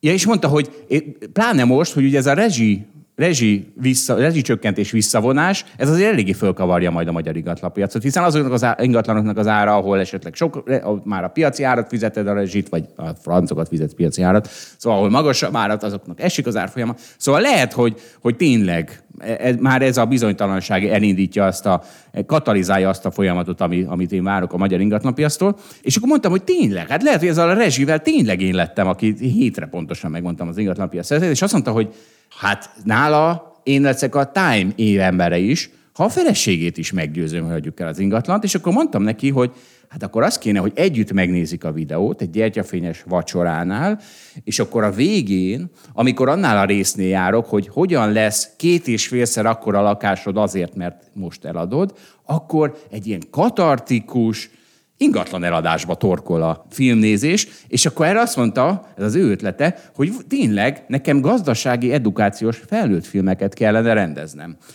Én márkám már megvan a művésznevem, Warren Kovi, ez lesz a művésznevem. Figyelj Zsolt, neked ez ilyen perverziót, hogy elképzeled, hogy hova jutsz be, melyik hálószobába, meg melyik vacsorához. Én, én csak úgy megszoktuk itt beszélni a podcastban, nem szoktam annyit gondolkodni rajta, hogy valami ez így hol hangzik el ez az adás. De ezt... te ezzel kicsit jobban belemélyedsz ebbe. Én jobban beleélek, igen, és sokkal többet energiát teszek ebbe a podcastba. Erről, ettől, ettől, ettől, a művész, ettől teljesedik ki. Na figyelj, és a Warren Kovinak megmondom, mi lesz az első művészfilmje. Bocsánat. Gazdasági edukációs felnőtt művészfilmjének a címe. Az lesz, hogy a piaci rés. Na, és igazából... ez volt a poén, hogy piaci rés? Hát akkor te nem érted szerintem a poént, de oldal. Hát nem tudom, igen, vagy mögé tudom képzelni, de akkor nagyon béna, de jó. Ja, Istenem, na mindegy, de mindegy, hát botondot kell ezért felelősségre vonni, hogy egy Hold Alapkezelő podcastjében miért beszélgetünk ilyen disznóságokról, mint piaci rés, mert egy Goldman Sachs podcastben erről senki nem beszélgethet. Figyelj, ez a piaci rés, tehát angol, most itt a gapnek fordítod, van output gap, mindenféle rés van. Kibocsátási rés, ugye. Tehát, Balázs, szerintem nem érted. Ezek... Várj, várj, most adáson kívül. Érted, mi a piaci rés? Na most a hallgatóknak elmondjuk, hogy most megszakítottuk az adást, mert Zsolt elmondta nekem, hogy mit jelent a rés. Mert gyanús de, volt, hogy te nem találod de, ezt viccesnek. De meg, megállapítottuk, hogy értettem, de így sem értem a poént, vagy nem értem a viccet. Na mindegy, visszatértünk az adásban, kivitatkoztuk magunkat. Jó, azt, hogy felnőtt film, azt tudod mi? Igen, azt is tudom mi. Hát, jó, én, hát, én, én csak nem találom viccesnek simán, de jó, piaci ég... rés, értem, de, de hogy így, szerintem a Goldman Sachsban elmondják, hogy mondjuk gap, ezt a szót lehet, hogy ők nem így for, nem, nem, a résnek nincs angolban ez a konnotáció, nem tudom, de hogy na mindegy. Nem. Jó, hát ha ennyit magyaráztak, így már én is kezdek aggódni a, a humor tartalma miatt, majd megkérdezzük a hallgatókat. Belerakod a kérdőjébe, hogy a piaci réses vicc az vicces volt-e, vagy gáz volt-e, és tessék Balázs, tessék. Na jó, én a gáz mellett vagyok. Gá, itt van a gáz, tessék. Nesze neked. Jöhet a gáz téma. Még annyit, mielőtt rámegyünk a gáz témára, hagy mondjak el, hogy mert nem engedtél podcastolni nyáron, látod, most minden témába így bele kell kapnunk, és így gyorsan, gyorsan kell átfutnunk rajta, úgyhogy ezek, ezekről lehetne egy fél adás is rendezni a gázról, meg az ingatlanról, meg az amerikai munkaerőpiacról, de, de most itt annyi mondani való van, és így gyorsan kell mondani, és kapkodós lesz az egész. Majd fogunk is, senki ne aggódja, ezeket majd szépen kibontogatjuk. Na, szóval a gázra rátérve, talán a legnagyobb extremitása az európai gázár. Ugye azt szoktuk meg, hogy ez valahol ilyen tíz kötőjel harminc euró per megavattóra között mozog, ez, ez a tőzsdei ára a gáznak, hogy itt a holland tőzsdei árat szokás nézni. És hát ez most volt háromszázötven, most éppen kétszáznegyven, de hát brutálisan ugrál, nyilván olyan magasságban van, amit, amit nem tudtunk elképzelni. És hát a big picture-t azt egyszerű persze érteni, rövid távon a, a gázhiány mögött az áll, hogy egyrészt az oroszok kevesebb gáz szállítanak már most is, másrészt meg a várakozásokba is beépült, hogy hát mi van, hogyha akár teljesen levágják a, a, az oroszok a gázszállítást. Ugye az látszik, hogy az Európai Unió az ötszáz milliárd köbmétert fogyaszt évente, ebből olyan százötven kötőjel kétszáz milliárd volt az orosz gázfogyasztás, agázimport, és hogy ez most csökkenni fog, és az a kérdés, hogy ezt ki tudjuk-e váltani valami mással. Egyébként ez már részben megtörtént, tehát Európa nyilvánvalóan sokkal több el en gét vásárol most, Amerikából, Katarból, ahonnan csak lehet venni a globális piacról. És akkor most mindenki azt számolgatja, hogy ha ilyen magas a gázár, akkor ez, ez mit fog okozni a, a gazdaságban. Először még azért kicsit, mielőtt erre rátérünk, beszéljünk mégis arról, hogy, hogy meg, meg, mennyire, mennyire durva ez zőrület, és hogy ez hogyan, hogyan változhat szerintem. Amennyire belásom magam a témában, és most azért tettem ebbe valamennyi erőfeszítést, azt látom, hogy az egyik legfontosabb kérdés az, hogy mennyi lesz az alkalmazkodás. Ugye elhangzott ez, hogy ha tizenöt százalékkal csökkenti az Európai Unió keresletét, akkor az, az mit okozhat. Én azt látom, hogy egy ilyen extrém helyzetben szinte lehetetlen felmérni az alkalmazkodásnak a mértékét, akár keresleti, akár kínálat oldalon is. Tehát azt meg lehet nézni, hogy mennyi, mennyit fogyaszt az ipar, meg mennyit, fogyaszt a, mennyit fogyasztanak háztartások, meg lehet nézni azt, hogy mennyi, mekkora termelések vannak. De ugye itt azt is érteni kéne, hogy például mi van a gázinfrastruktúrával, mert egyébként egy fontos pont, hogy a gázinfrastruktúrán, ha fejlesztenénk, akkor egyébként az csökkenthetné a, a gázárakat. Mire gondolok? Egyrészt, hogyha több el en gé terminál épülne a partokon, a Európa partjainál, másrészt, hogyha úgy néznek ki Európának a belső gázhálózata, hogy egyébként nagyon könnyen lehetne egyik országból a másikba vinni a gázt, akkor, akkor az egyébként csökkentené ezeket az árakat. Tehát van egy csomó olyan beruházás, ami már képben volt, hogy legyen a Balkánon is cső, meg Németországból menjen a gáz Franciaország felé, hanem mehessen fordítva is. Tehát van egy csomó példa, ami, amilyen beruházások egyébként már valaha el voltak képzelve, de nem épültek meg, mert nem volt megtérülő. Na most úgy tűnik, hogy ezek, ezek nagyon megtérülőek lehetnek. Ilyen magas gázárak mellett valószínűleg Európa nagyon belehúz abba, hogy ezeket a fejlesztéseket megcsinálja. És az látszik egyébként, hogy ezekkel, ezekkel lehet azért egy-másfél év alatt gyorsan fejleszteni. el en gé terminálokat is viszonylag gyorsan lehet építeni Európa partjainál.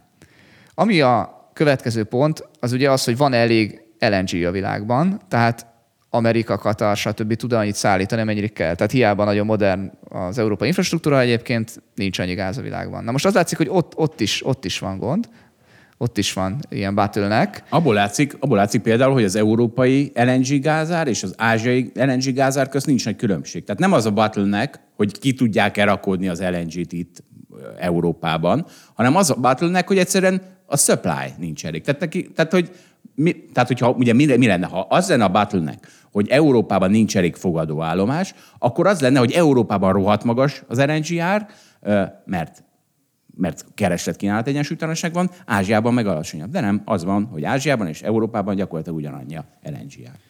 Hát a holland, de azt most nem tudom, hogy Dél-Európában pontosan mennyi a gázár, lehet, hogy Spanyolországban ugye más a helyzet, tehát igen, ez, de ez egy fontos pont, amit mondasz, tehát valóban az, hogy azt látjuk, hogy Hollandiában és Ázsiában nincs nagyon nagy különbség a gázárak között, ez azt mutatja, hogy egyébként van nyilvánvalóan hiány a világpiacon is, és ott egyébként nem is olyan könnyű gyorsan felfuttatni, tehát a A, a cseppfolyósító terminálok azok hosszabb időt ö, igényelnek. Azokra azt mondják, akár három-öt év lehet egy ilyen beruházás.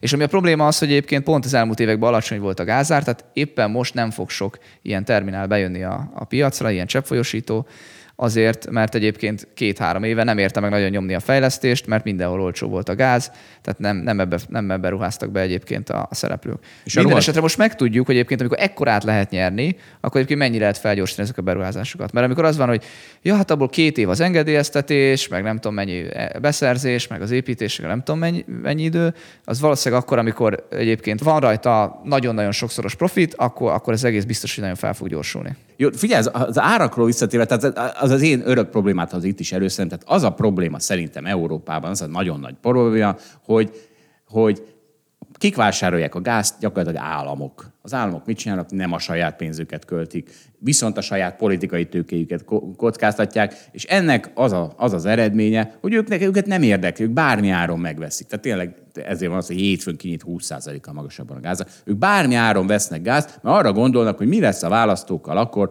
hogyha esetleg ö, van valami esélye, hogy nem lesz elég gáz a Európában. Erről majd beszélünk, erre a konkrét kérdés, hogy elég gáz lesz Európában erre a térre. De szerintem tehát ez rátesz egy, a, a hisztire, hogy az államok beléptek erre a piacra, mint, mint kétségbe esett szereplők, és őket nem érdekli, hogy mennyi pénzt költenek el. Ezért mondtam, hogy a gázárban is szerintem van egyfajta hiszti, ami a forint piacára is nagyban hat. Te most itt a gáztározóknak a feltöltöttségéről beszélsz, tehát most egy verseny van gyakorlatilag az európai országok között, hogy ki tudja hamarabb feltölteni a gáztározóját. És hát értjük, és hogy, és hogy valószínűleg ez felhajtja az árakat. Ez igaz. Ö, ettől függetlenül azért a fundamentumok is nagyon rosszul néznek ki. Még ugye az előbb mondtam, hogy nem tudjuk, hogy mennyire gyors lesz a, a reakció. Egy ilyen ártöbbszörözésnél nem, nem tudjuk megbecsülni, hogy egyébként mit lehet csinálni, mennyire lehet levágni a keresletet, mennyire lehet megmozdítani a kínálatot. Mondok egy példát. Szerintem ami szignifikáns kérdés az az, hogy a gázerőművek, amik ugye áramot termelnek, és ezek mondjuk a, nem tudom, a európai gázfelhasználásnak mondjuk a húsz százaléka vagy több, az, azok egyébként át tudnak állni olajégetésre is. Ugye ez egy ilyen nagyon barbár módszernek tűnik, egyébként Szaúd-Arábiában, meg közel-keleti országban csinálnak még ilyet, hogy olajból termelnek államot, de hát ez ugye nagyon-nagyon szennyező. Csak most ugye abban a kényszerhelyzetben vagyunk, hogy sajnos vissza kell menni ezekre a, ezekre a régi hagyományos utakra, mert egyszerűen meg kell tudnunk fizetni valahogy az áramárát. És akkor sokkal kevésbé szennyező, mint, mint szénből, tegyük hozzá. Hát én ezt nem tudom, erre most nem készültem. De ezt tudom, nem tudom. De mondjuk a lignitnél nem tudom, hogy szennyezőben. Na de a lényeg a lényeg, hogy, hogy például melyik, mennyi gázerőművet lehet átállítani azzal, hogy ne gázból termeljen áramot, hanem, hanem olajat. És akkor itt kérdezősködtünk elemzőktől, megkérdeztük például a csehországi Cseszt, aki, aki ezzel foglalkozik, és akkor ők se tudják pontosan, de annak mondjuk aztán, hogy a felét át lehet állítani. De most a felét át lehetne állítani, az azt jelenti, hogy ez a, az európai fogyasztásnak a tíz százaléka. Mert ugye a húsz százaléknak a fele az a tíz százalék. Tehát ez, itt hatalmas alkalmazkodások lehetnek, amik eddig valószínűleg nem történtek meg, vagy most történnek már ezekben a hetekben, és, és nagyon nehéz megbecsülni, hogy egy ilyen piacon, ahol ugye egy-két százalék keresett mennyiség változás, az nagyon-nagyon durva változást okozhat az ármozgásban, hogy akkor most pontosan mennyi lesz a gázár. Tehát amikor ilyen őrület van, akkor most azt megmondani, hogy egyébként beáll-e térre, egyébként lehet, hogy lecsökken is nyolcvan euró per megawattóra lesz a gáz, vagy száz euró per megawattóra lesz a gáz, és akkor ez egyébként egy nagy fellélegzés jelent a mához képest. Lehet, hogy ez simán megtörténik, az is lehet, hogy ott stabilizálódunk, ahol most vagyunk egy pár hónapra. Ugye egyébként a, a piacok azt mutatják, hogy most már a következő egy évre is ilyen folyamatosan magas, ilyen kétszáz euró per megawattóra körüli gázárakat várnak, tehát most tényleg nagyon extrém helyzetben vagyunk. Én, és akkor itt hagyj filozofáljak el egy kicsit valami másról, hogy most nekem úgy tűnik, hogy a, az, hogy a, az, hogy a piacokat mi mozgatja, az, az, az nagyon erősen minden a gázárakról szól, és fel kell csapni pár hét alatt mindenkinek, gázszakértőnek. De hogy ilyen mindig volt, tehát amikor Covid volt, akkor először fel, felcsaptunk ugye vírus szakértőnek, meg vírusterjedés szakértőnek, aztán ugye a vakcinák kapcsán számolgattunk, akkor egyébként, amikor a, ezekben a hónapokban, kétezer-húsz tavaszán az történt, hogy, a, hogy az olajár nagyon beesett, mert egyébként nem volt rá kereslet, akkor, akkor mindenki azt számolgatta, hogy úristen, itt annyi olaj lesz, meg annyi energia, meg hát akkor gázárak is mélyponton voltak, hogy, hogy hát itt két-három év lesz, mire ezek a készletek leépülnek, és akkor elgondoltam, hogy számolgattuk, hogy, hogy hogy fogunk visszatérni normálisba, és emlékszem, hogy azt néztük, hogy két évig ez a piac, ez, ez nem tud majd visszatérni normálisba. És aztán eltelt két év, és nagyjából egyébként két év eltelt azóta, és teljesen más környezetben vagyunk, teljesen másról beszélünk. A helyzet annyit változott, hogy, hogy az, ami mozgatja a tőzsdét, meg az, ami mozgatja a piacokat, az, az, az gyakorlatilag ég és föld. És ez nem csak az energiapiacra igaz, hanem az előbb mondtam az ingatlanpiacra. kétezer-húszban mindenki kétségbeesve menekült a városból, most meg rájöttek, hogy ja, hát tényleg ez még, mégiscsak egy influenza vírus volt, amivel most már simán együtt lehet élni. Nem tehát influenza vírus volt. Olyan volt, mint nem influenza vírus volt, olyan, mint ahogy az influenza járvánnyal is minden évben együtt élünk, úgy a Covid járvánnyal is együtt. Most már élni. Majd lehet, hogy így lesz, ha nem lesz új mutáns, igen. Eddig nem olyan volt, de valóban hosszú távon egy csomó szempontból a Covidnak nem lett hatása. Egyébként például az irodára szerintem meg egyébként lett. Tehát az, az szét kellett szállazni. De az, az, a home, de az azért az egy pozitív hatás, mert a home office az egy pozitív hatás. Tehát érted, az, hogy megtartjuk a pozitívumokat, az, az, az ne legyen már hátrány. Az nem hátrány, és akkor a gondolatmenetemet befejezve csak az a lényeg, hogy nagyon gyorsan tudnak változni a dolgok, tehát Le, remélem, ez egy optimista a felvetésem, és nem vagyok szakértő, hogy ezt tudjam, de én azt látom egyébként, hogy a szakértők sem tudják, hogy az alkalmazkodás, ami ilyen gázárak mellett megtörtént, ez, ez nagyobb lesz, mint gondoljuk. És euh, én azt gondolom, hogy már csak gazdasági alapon sok okon van ezt feltételezni. Tehát itt volt egy, volt egy tíz évig egy olyan gazdaság, ahol egyébként nem kellett igazából arra figyelni, hogy euh, a fűtés nem volt drága, egyébként piaci áron sem volt olyan drága. Most mondjuk, hogy a rezsicsökkentés miatt nem volt drága Magyarországon, de volt olyan, hogy egyébként az árak még azt sem indokolták, hogy a rezsicsökkentés árak legyenek, tehát még alatta voltak. Tehát, hogy itt, itt tényleg tíz évig nagyon-nagyon olcsó volt az energiavilágban a, a, egyébként, hogyha mondjuk az elmúlt ötven évet néznénk. És, és valószínűleg nem voltak beruházások, nem volt kínálat oldalon egy csomó alkalmazkodás, amit most nagyon hirtelen meg kell csinálni.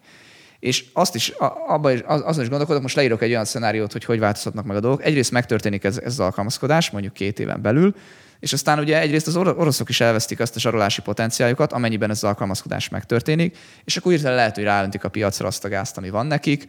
Persze ez egy politikai kérdés lesz, hogy azt majd vásárolni fogja az Európai Unió, vagy nem, de hogy egyébként simán el tudom azt képzelni, hogy két év múlva meg megfogunk, vagy három év múlva meg, meg, meg fogunk fulladni a gázban, mert egyszerűen az lesz, hogy az alkalmazkodások útján majd beesik a gáz, az oroszok meg azt mondják, hogy ja, hát nekünk mégis el kéne adni, mert pénzt akarunk ebből csinálni, kényszerítve vagyunk, úgyhogy igazából majd feláron fogják adni a, a, a gázt a, ahhoz képest, mint, a, mint ahol egyébként az akkori piaci árak lesznek. Tehát, hogy, és simán el tudom képzelni, akkor meg valami tök más nagy problémánk lesz két év múlva. Tehát nem szabad soha ráfixálódni arra, hogy egyébként ne változzon a helyzet. De Balázs, nem, tehát ne, szerintem ne a két évről beszélni, mert a legnagyobb hisztidők sem a két év múlva aggódnak, hanem hogy ezen a téren mi lesz. Hát nézd tehát, már meg az európai gázárakat, a két éves gázár is elképesztő. Az most érthetetlen. Tehát a, jó, de az, az valami tiszta hülyeség. De hát azt meg tudod trédelni. De nagyon sortolt be. Na, ez az. Csak ez olyan, ez olyan, ez a gázsort, mint a Volkswagen sort volt annól, hogy egyszerűen elfogy. Elfogy a sortosok elől, elfogyott a Volkswagen részén, amit megvehettek volna, és ezért a, a nem tudom, a száz eurós Volkswagen részén fölment ezer euróig néhány hét alatt, mert, mert tehát nem vagyok hajlandó elégni, viszont van egy nagyon jó gársort trédünk, kedves hallgatók, forint long, a Holdbit alap tele van vele, most mondom ötödször, de, és az egy, az egy kapsz kérte kerét, kicsit nyugisabb, mint a, mint a gáz, nézem, ami napi húsz százalékot mozog. Szóval én így sortolom a gázt. De Balázs, visszatérve, tehát szerinted most télen mi lesz? Megfagyunk, vagy nem fagyunk meg? Hát biztos, hogy nem fagyunk meg, ma az ipart előbb vágják le, mint azt, hogy megfagyjunk.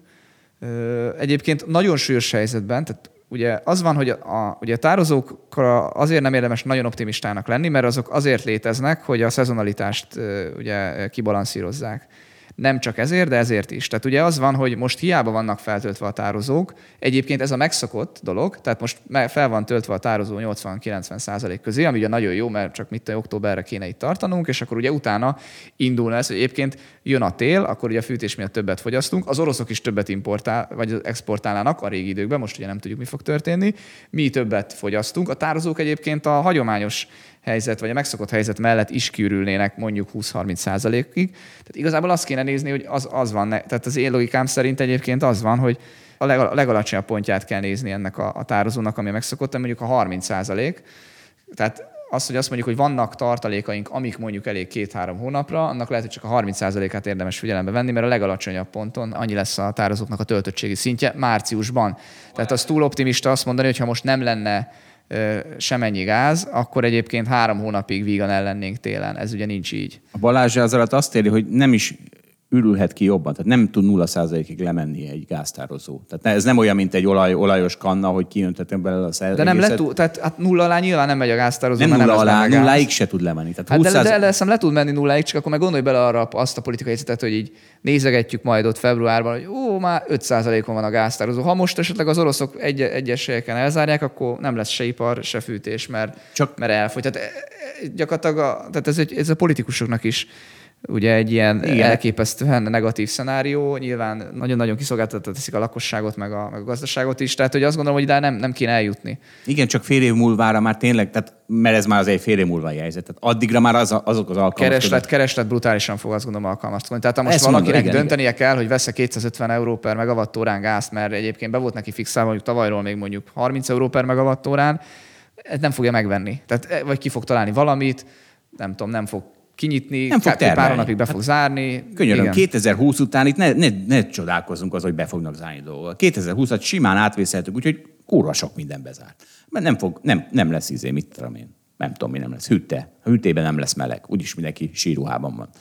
Igen, igen. Tehát a egyik ismerősöm, Zsoldos István közgazdász írta egy cikkében, hogy igazából ugyanazt kéne csinálni, mint a Covidnál volt télen, hogy, hogy ilyen állami segítséggel megtervezzük azt, hogy pontosan ugye ki fog lekapcsolni. Németországban is csinálják is a terveket, de hogy a gazdaságnak az nagyon jó lenne, ha mondjuk meg lehetne mondani előre, hogy most két hónapra ezek a termelők le fognak állni. De tudjuk azt, hogy ha ezt megcsináljuk, akkor biztosan vissza fognak kapcsolni. Ugye ez azért lenne jó, jobb ahhoz képest, mintha hagyjuk teljesen működni vagy összeomlani ezt a piacot, hogy egyébként akkor a szereplők arra számítanának, hogy jó, ez egy mesterséges helyzet, sajnos be kell ruházni ahhoz, hogy ez a helyzet megoldódjon mondjuk két éves távon, de elfogadjuk, nem lesz termelés, az rossz lesz, mert addig nem tudom, nem fognak pénzt keresni emberek, de tudjuk azt, hogy vissza fog állni. Tehát olyan lesz, mintha a Covidnál csinálnánk egy nagyon tudatos lezárást, amire pontosan tudjuk, hogy meddig tart, és aztán visszanyitjuk. Ugye ilyen helyzetben szoktuk azt mondani, ez a V-alakú recesszió, az ugye azért jó, mert ugyan leesik nagyon, lehet, hogy a V-alja az mélyen van, De, de, de utána gyorsan vissza is tud pattani, és hogy hosszú távon ebből nem jön ki a nagy kárral a gazdaság, mint hogyha egyébként nem lesz itt, itt ilyen nagy bizonytalanság lenne, és egy ilyen negatív spirálba kerül a gazdaság. Mert ugye az nagyon rossz, hogyha beépül a várakozásokba az, hogy egyébként le kell állnunk, de majd lehet, hogy fél év múlva is megint le kell állnunk, meg majd egy év múlva is le kell állnunk, és akkor az úgy sokkal jobban negatív spirálba taszítja a gazdaságot, mint hogyha ez egyébként tudatosan történik. Igen, ez, és visszatérve oda, tehát, hogy, hogy például most mindenki veri a mellét, hogy na már szeptemberre föl vannak addig töltve a gáztározók, mint októberre. Tehát pont erről beszélek. Az idióta államok ész nélkül töltik föl, mert most mi ebbe a jó, hogy szeptemberre föl lett töltve október helyett? Az lett benne a jó, hogy ezt az eszemet gázárt láttuk. Tehát e... Azért azt érted, hogy tehát, tehát egy kockázatcsökkentés zajlik. Azt sem, semmelyik politikus nem akarja, hogy ő álljon ott, hogy az ő gáztározója örül ki, vagy neki kell majd még ehhez képest ötszörös áron megvenni a gázt. De tehát, még egész tehát, szeptemberben is tölthetnék. Érted? Tehát most már föl de, van... ne, de ugye már fél attól, hogy ott még nem magasabb lesz az ár, fél, fél attól, hogy ott a politikai helyzet rosszabb lesz. Beszéltem, ez, ez, ezért csökkent kockázatot. Erről beszéltem, hogy ő a politikai kockázatát csökkenti, és nem érdekli a gazdasági de ár. Itt a politikai kockázat az a lakosságnak a valós kockázata. A francokat a valós kockázata, hiszen... Bocsánat, inkább az iparnak a lakosságnak a ár is, igazad van. Én is túloztam, látod, politikai propagandát. De igen, tehát az nem, az, hogy fázni fogunk, az nem reális, de hogy De hogy egyébként én értem, tehát ez egy racionális megoldás lehet azt mondani, hogy most bevállalom, hogy egyébként oké, okay, elrontottam, vagy jó lett volna nyilván fél évvel előtte venni a gázt, de most már, most már azt gondolom, hogy annyira negatív a helyzet, meg annyira nem akarom átélni még azt a kisesélyű, negatív, kisesélyű de nagyon negatív szenáriót, hogy most akkor erre hajlandó vagyok rengeteg pénzt áldozni. Igen, tehát a magyar gáztárolókban már van annyi gáz, ami az egész, a lakossági felhasználást fedezi egész térre. Tehát az már, de az ugye csak igen, a negyven százalék. Igen, de azért az... nem lenne jó, ha a magyar ipar összeomlana sem, mert akkor más úton... De tehát erről beszéltünk azért, hogy nem összeomlás kell, hanem tervezett lezárás, mint egy Covid lockdown. Tehát, tehát... Igen, de ez nem lesz egyébként nagyon könnyű. Tehát, hogy ö, én azt gondolom, hogy ezt nem olyan könnyű megcsinálni. De ezen csodálkozom. kétezer... Se szervezést, tek, tehát szervezést tekintve sem, gondolom jogilag sem. Tehát hogy mondod meg, hogy te most bezársz, te nem zársz be, mert érted, az egyik bezár, akkor a másik, hogy ez lenyomja úgymond az árat. Tehát nagyon nehéz ezt az egészet igazságosan megcsinálni. Könyörgöm. Valami ilyesmi az állam dolga, hogy ilyeneket meg, ilyen nehéz dolgokat megszervezzen. Ennél egyszerűbbeket sem tudsz, szerintem ez nagyon, igen, nagyon, nem, nagyon, nem, nagyon nehéz. Én, de ebben is ilyenkor együtt értek az állammal. Nem tudom, ha ülök x órát egy orvosnál, akkor már nem, élek, nem érzek együtt az állammal, de amikor, amikor egy ilyet kell megszervezni, akkor azért azt gondolom, hogy nehéz dolguk van.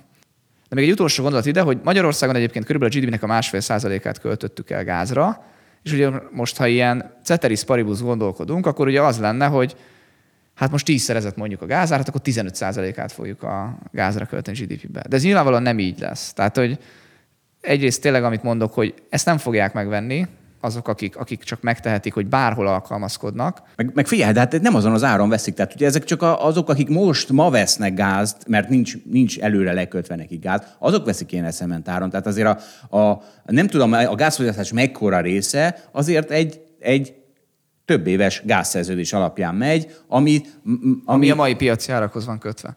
Amit az állam vesz, igen, és az ipari szereplő... Nem, az ipari szereplő az úgy dolgozott, hogy... eldönti, hogy egy évre veszek gázt, másfél évre veszek gázt, két évre veszek gázt. Tehát van, aki jól, jól van, mert mit pont másfél éve vett három évre gázt, akkor az nyilván az na, jól van. Mondom, de hát azért az, az, azért az is egy jelentős tétel kell, hogy legyen. Vagyis az én, ha igen, csak szeret... ugye ezek szépen lassan kifutnak. Tehát jó, egyrészt hát van, aki, van, aki gondolom, hát nem, van, aki, van, aki rövidebb távon gondolkodik. Tehát simán lehet, hogy valaki hónapról hónapra szél, ezt nem tudjuk. Ha valaki ezt tudja, kedvesen írja meg, hogy miért nem vett három évre előre gázt. Hát de, mert a... gondolom minden piac szereplő máshogy csinálja, tehát hogy ez, ezt most nem tudjuk végigmondani, iparák szerint nem értünk hozzá, de ezzel nincs is semmi baj. De azért ezek szépen majd árazódnak át. Na mindegy, csak azt akarom mondani tényleg, hogy ez a tizenöt százalékos gé dé pé-rányos gázfogyasztás, ez, ez a messze menőkig nem, nem rá is, nyilván ez, ez nem történt meg. De amit látni kell ugye az, hogy ha, ugye valamennyire mégis meg fog emelkedni, mert egy csomószor mégis meg kell majd venni a gázt, mert kényszerhelyzet van, vagy mert még így is megéri. És akkor ugye az fog történni, hogy ugye ez Magyarországnak nagyrészt az import, ugye mi nyolcvan százalékban importálunk, tehát ugye ezt mi, ezt mi sajnos ki fogjuk adni valahova a külföldnek, és ezt, ezt ugye nem, nem fogják megkeresni magyar termelők, ezt nem, ez nem marad Magyarországon ez a pénz, azért, hogy egyébként tudjon működni a gazdaságnak másrészt, hogy egy csomó mindenhez kell gáz. És ugye ennek egyébként összességében egy elég erős gé dé pé csökkentő hatása lesz.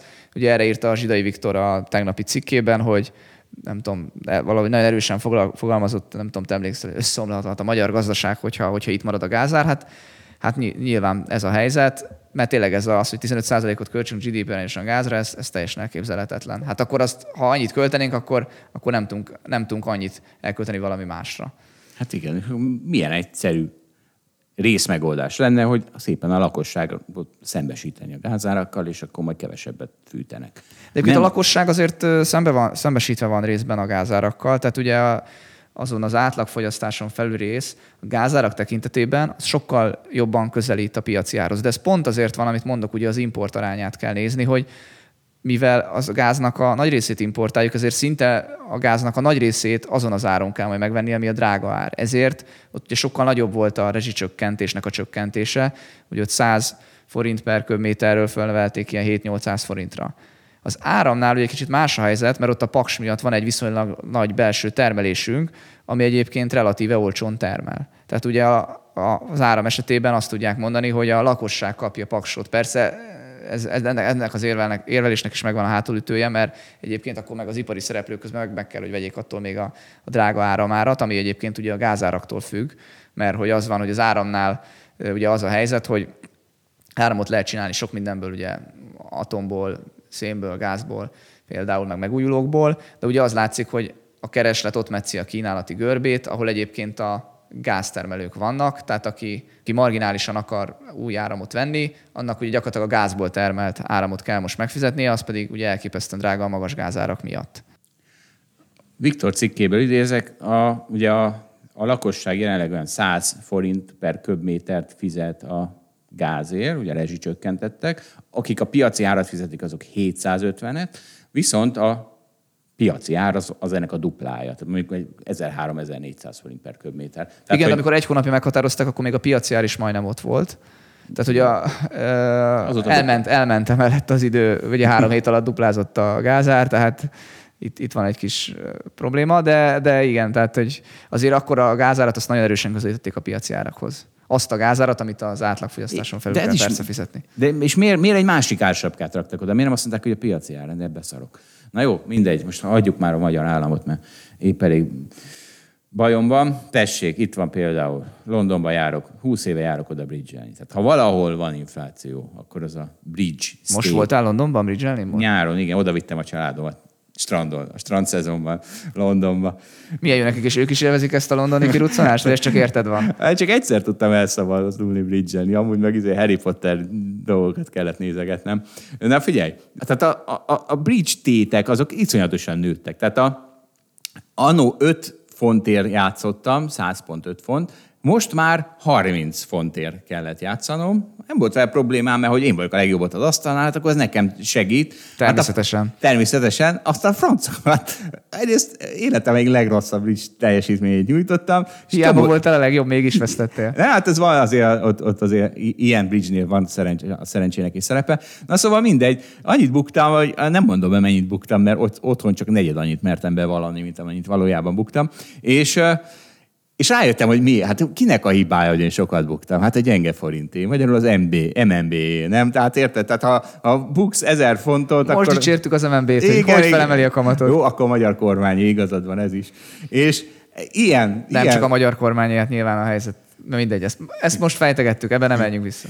Ilyen lelki állapotban, hogy én az em en bé meg a magyar kormány gyenge forintja miatt a rohadt sok forintot buktam, de fontot is sajnos.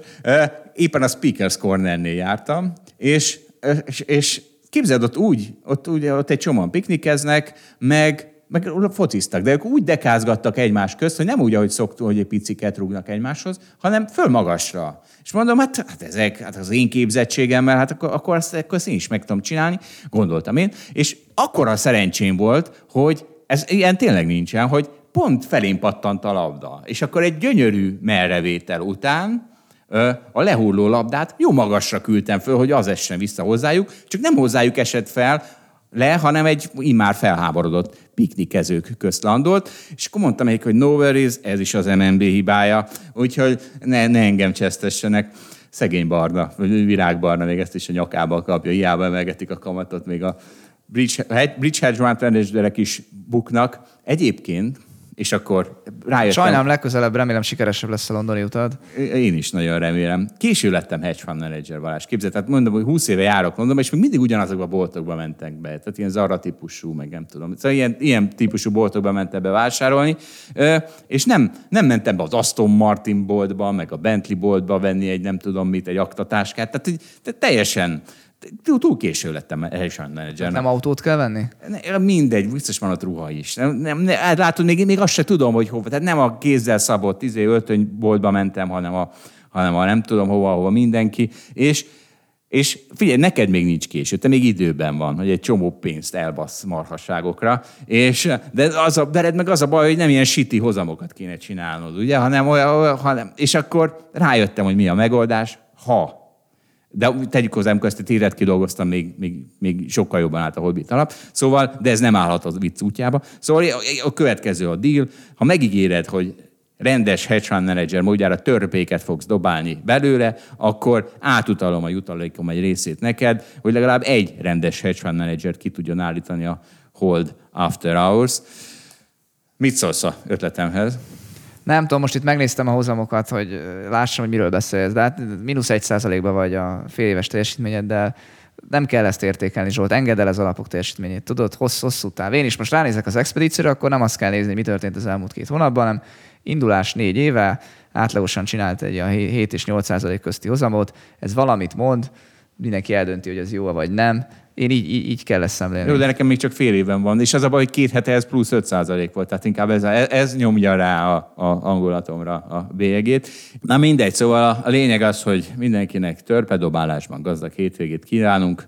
Igen, nem reagáltam, nem fog törpéket dobálni. Hát akkor nem kapod meg. Hát akkor nem kapod meg, öcsém. Nem, hát, a, a, nem vágyom a jutalékodra. Arra, hogy te is pólókat vásároljál, mint én, hát annak semmi értelme. Nem vágyom itt a rövid távú hozamaidnak a jutalékjára.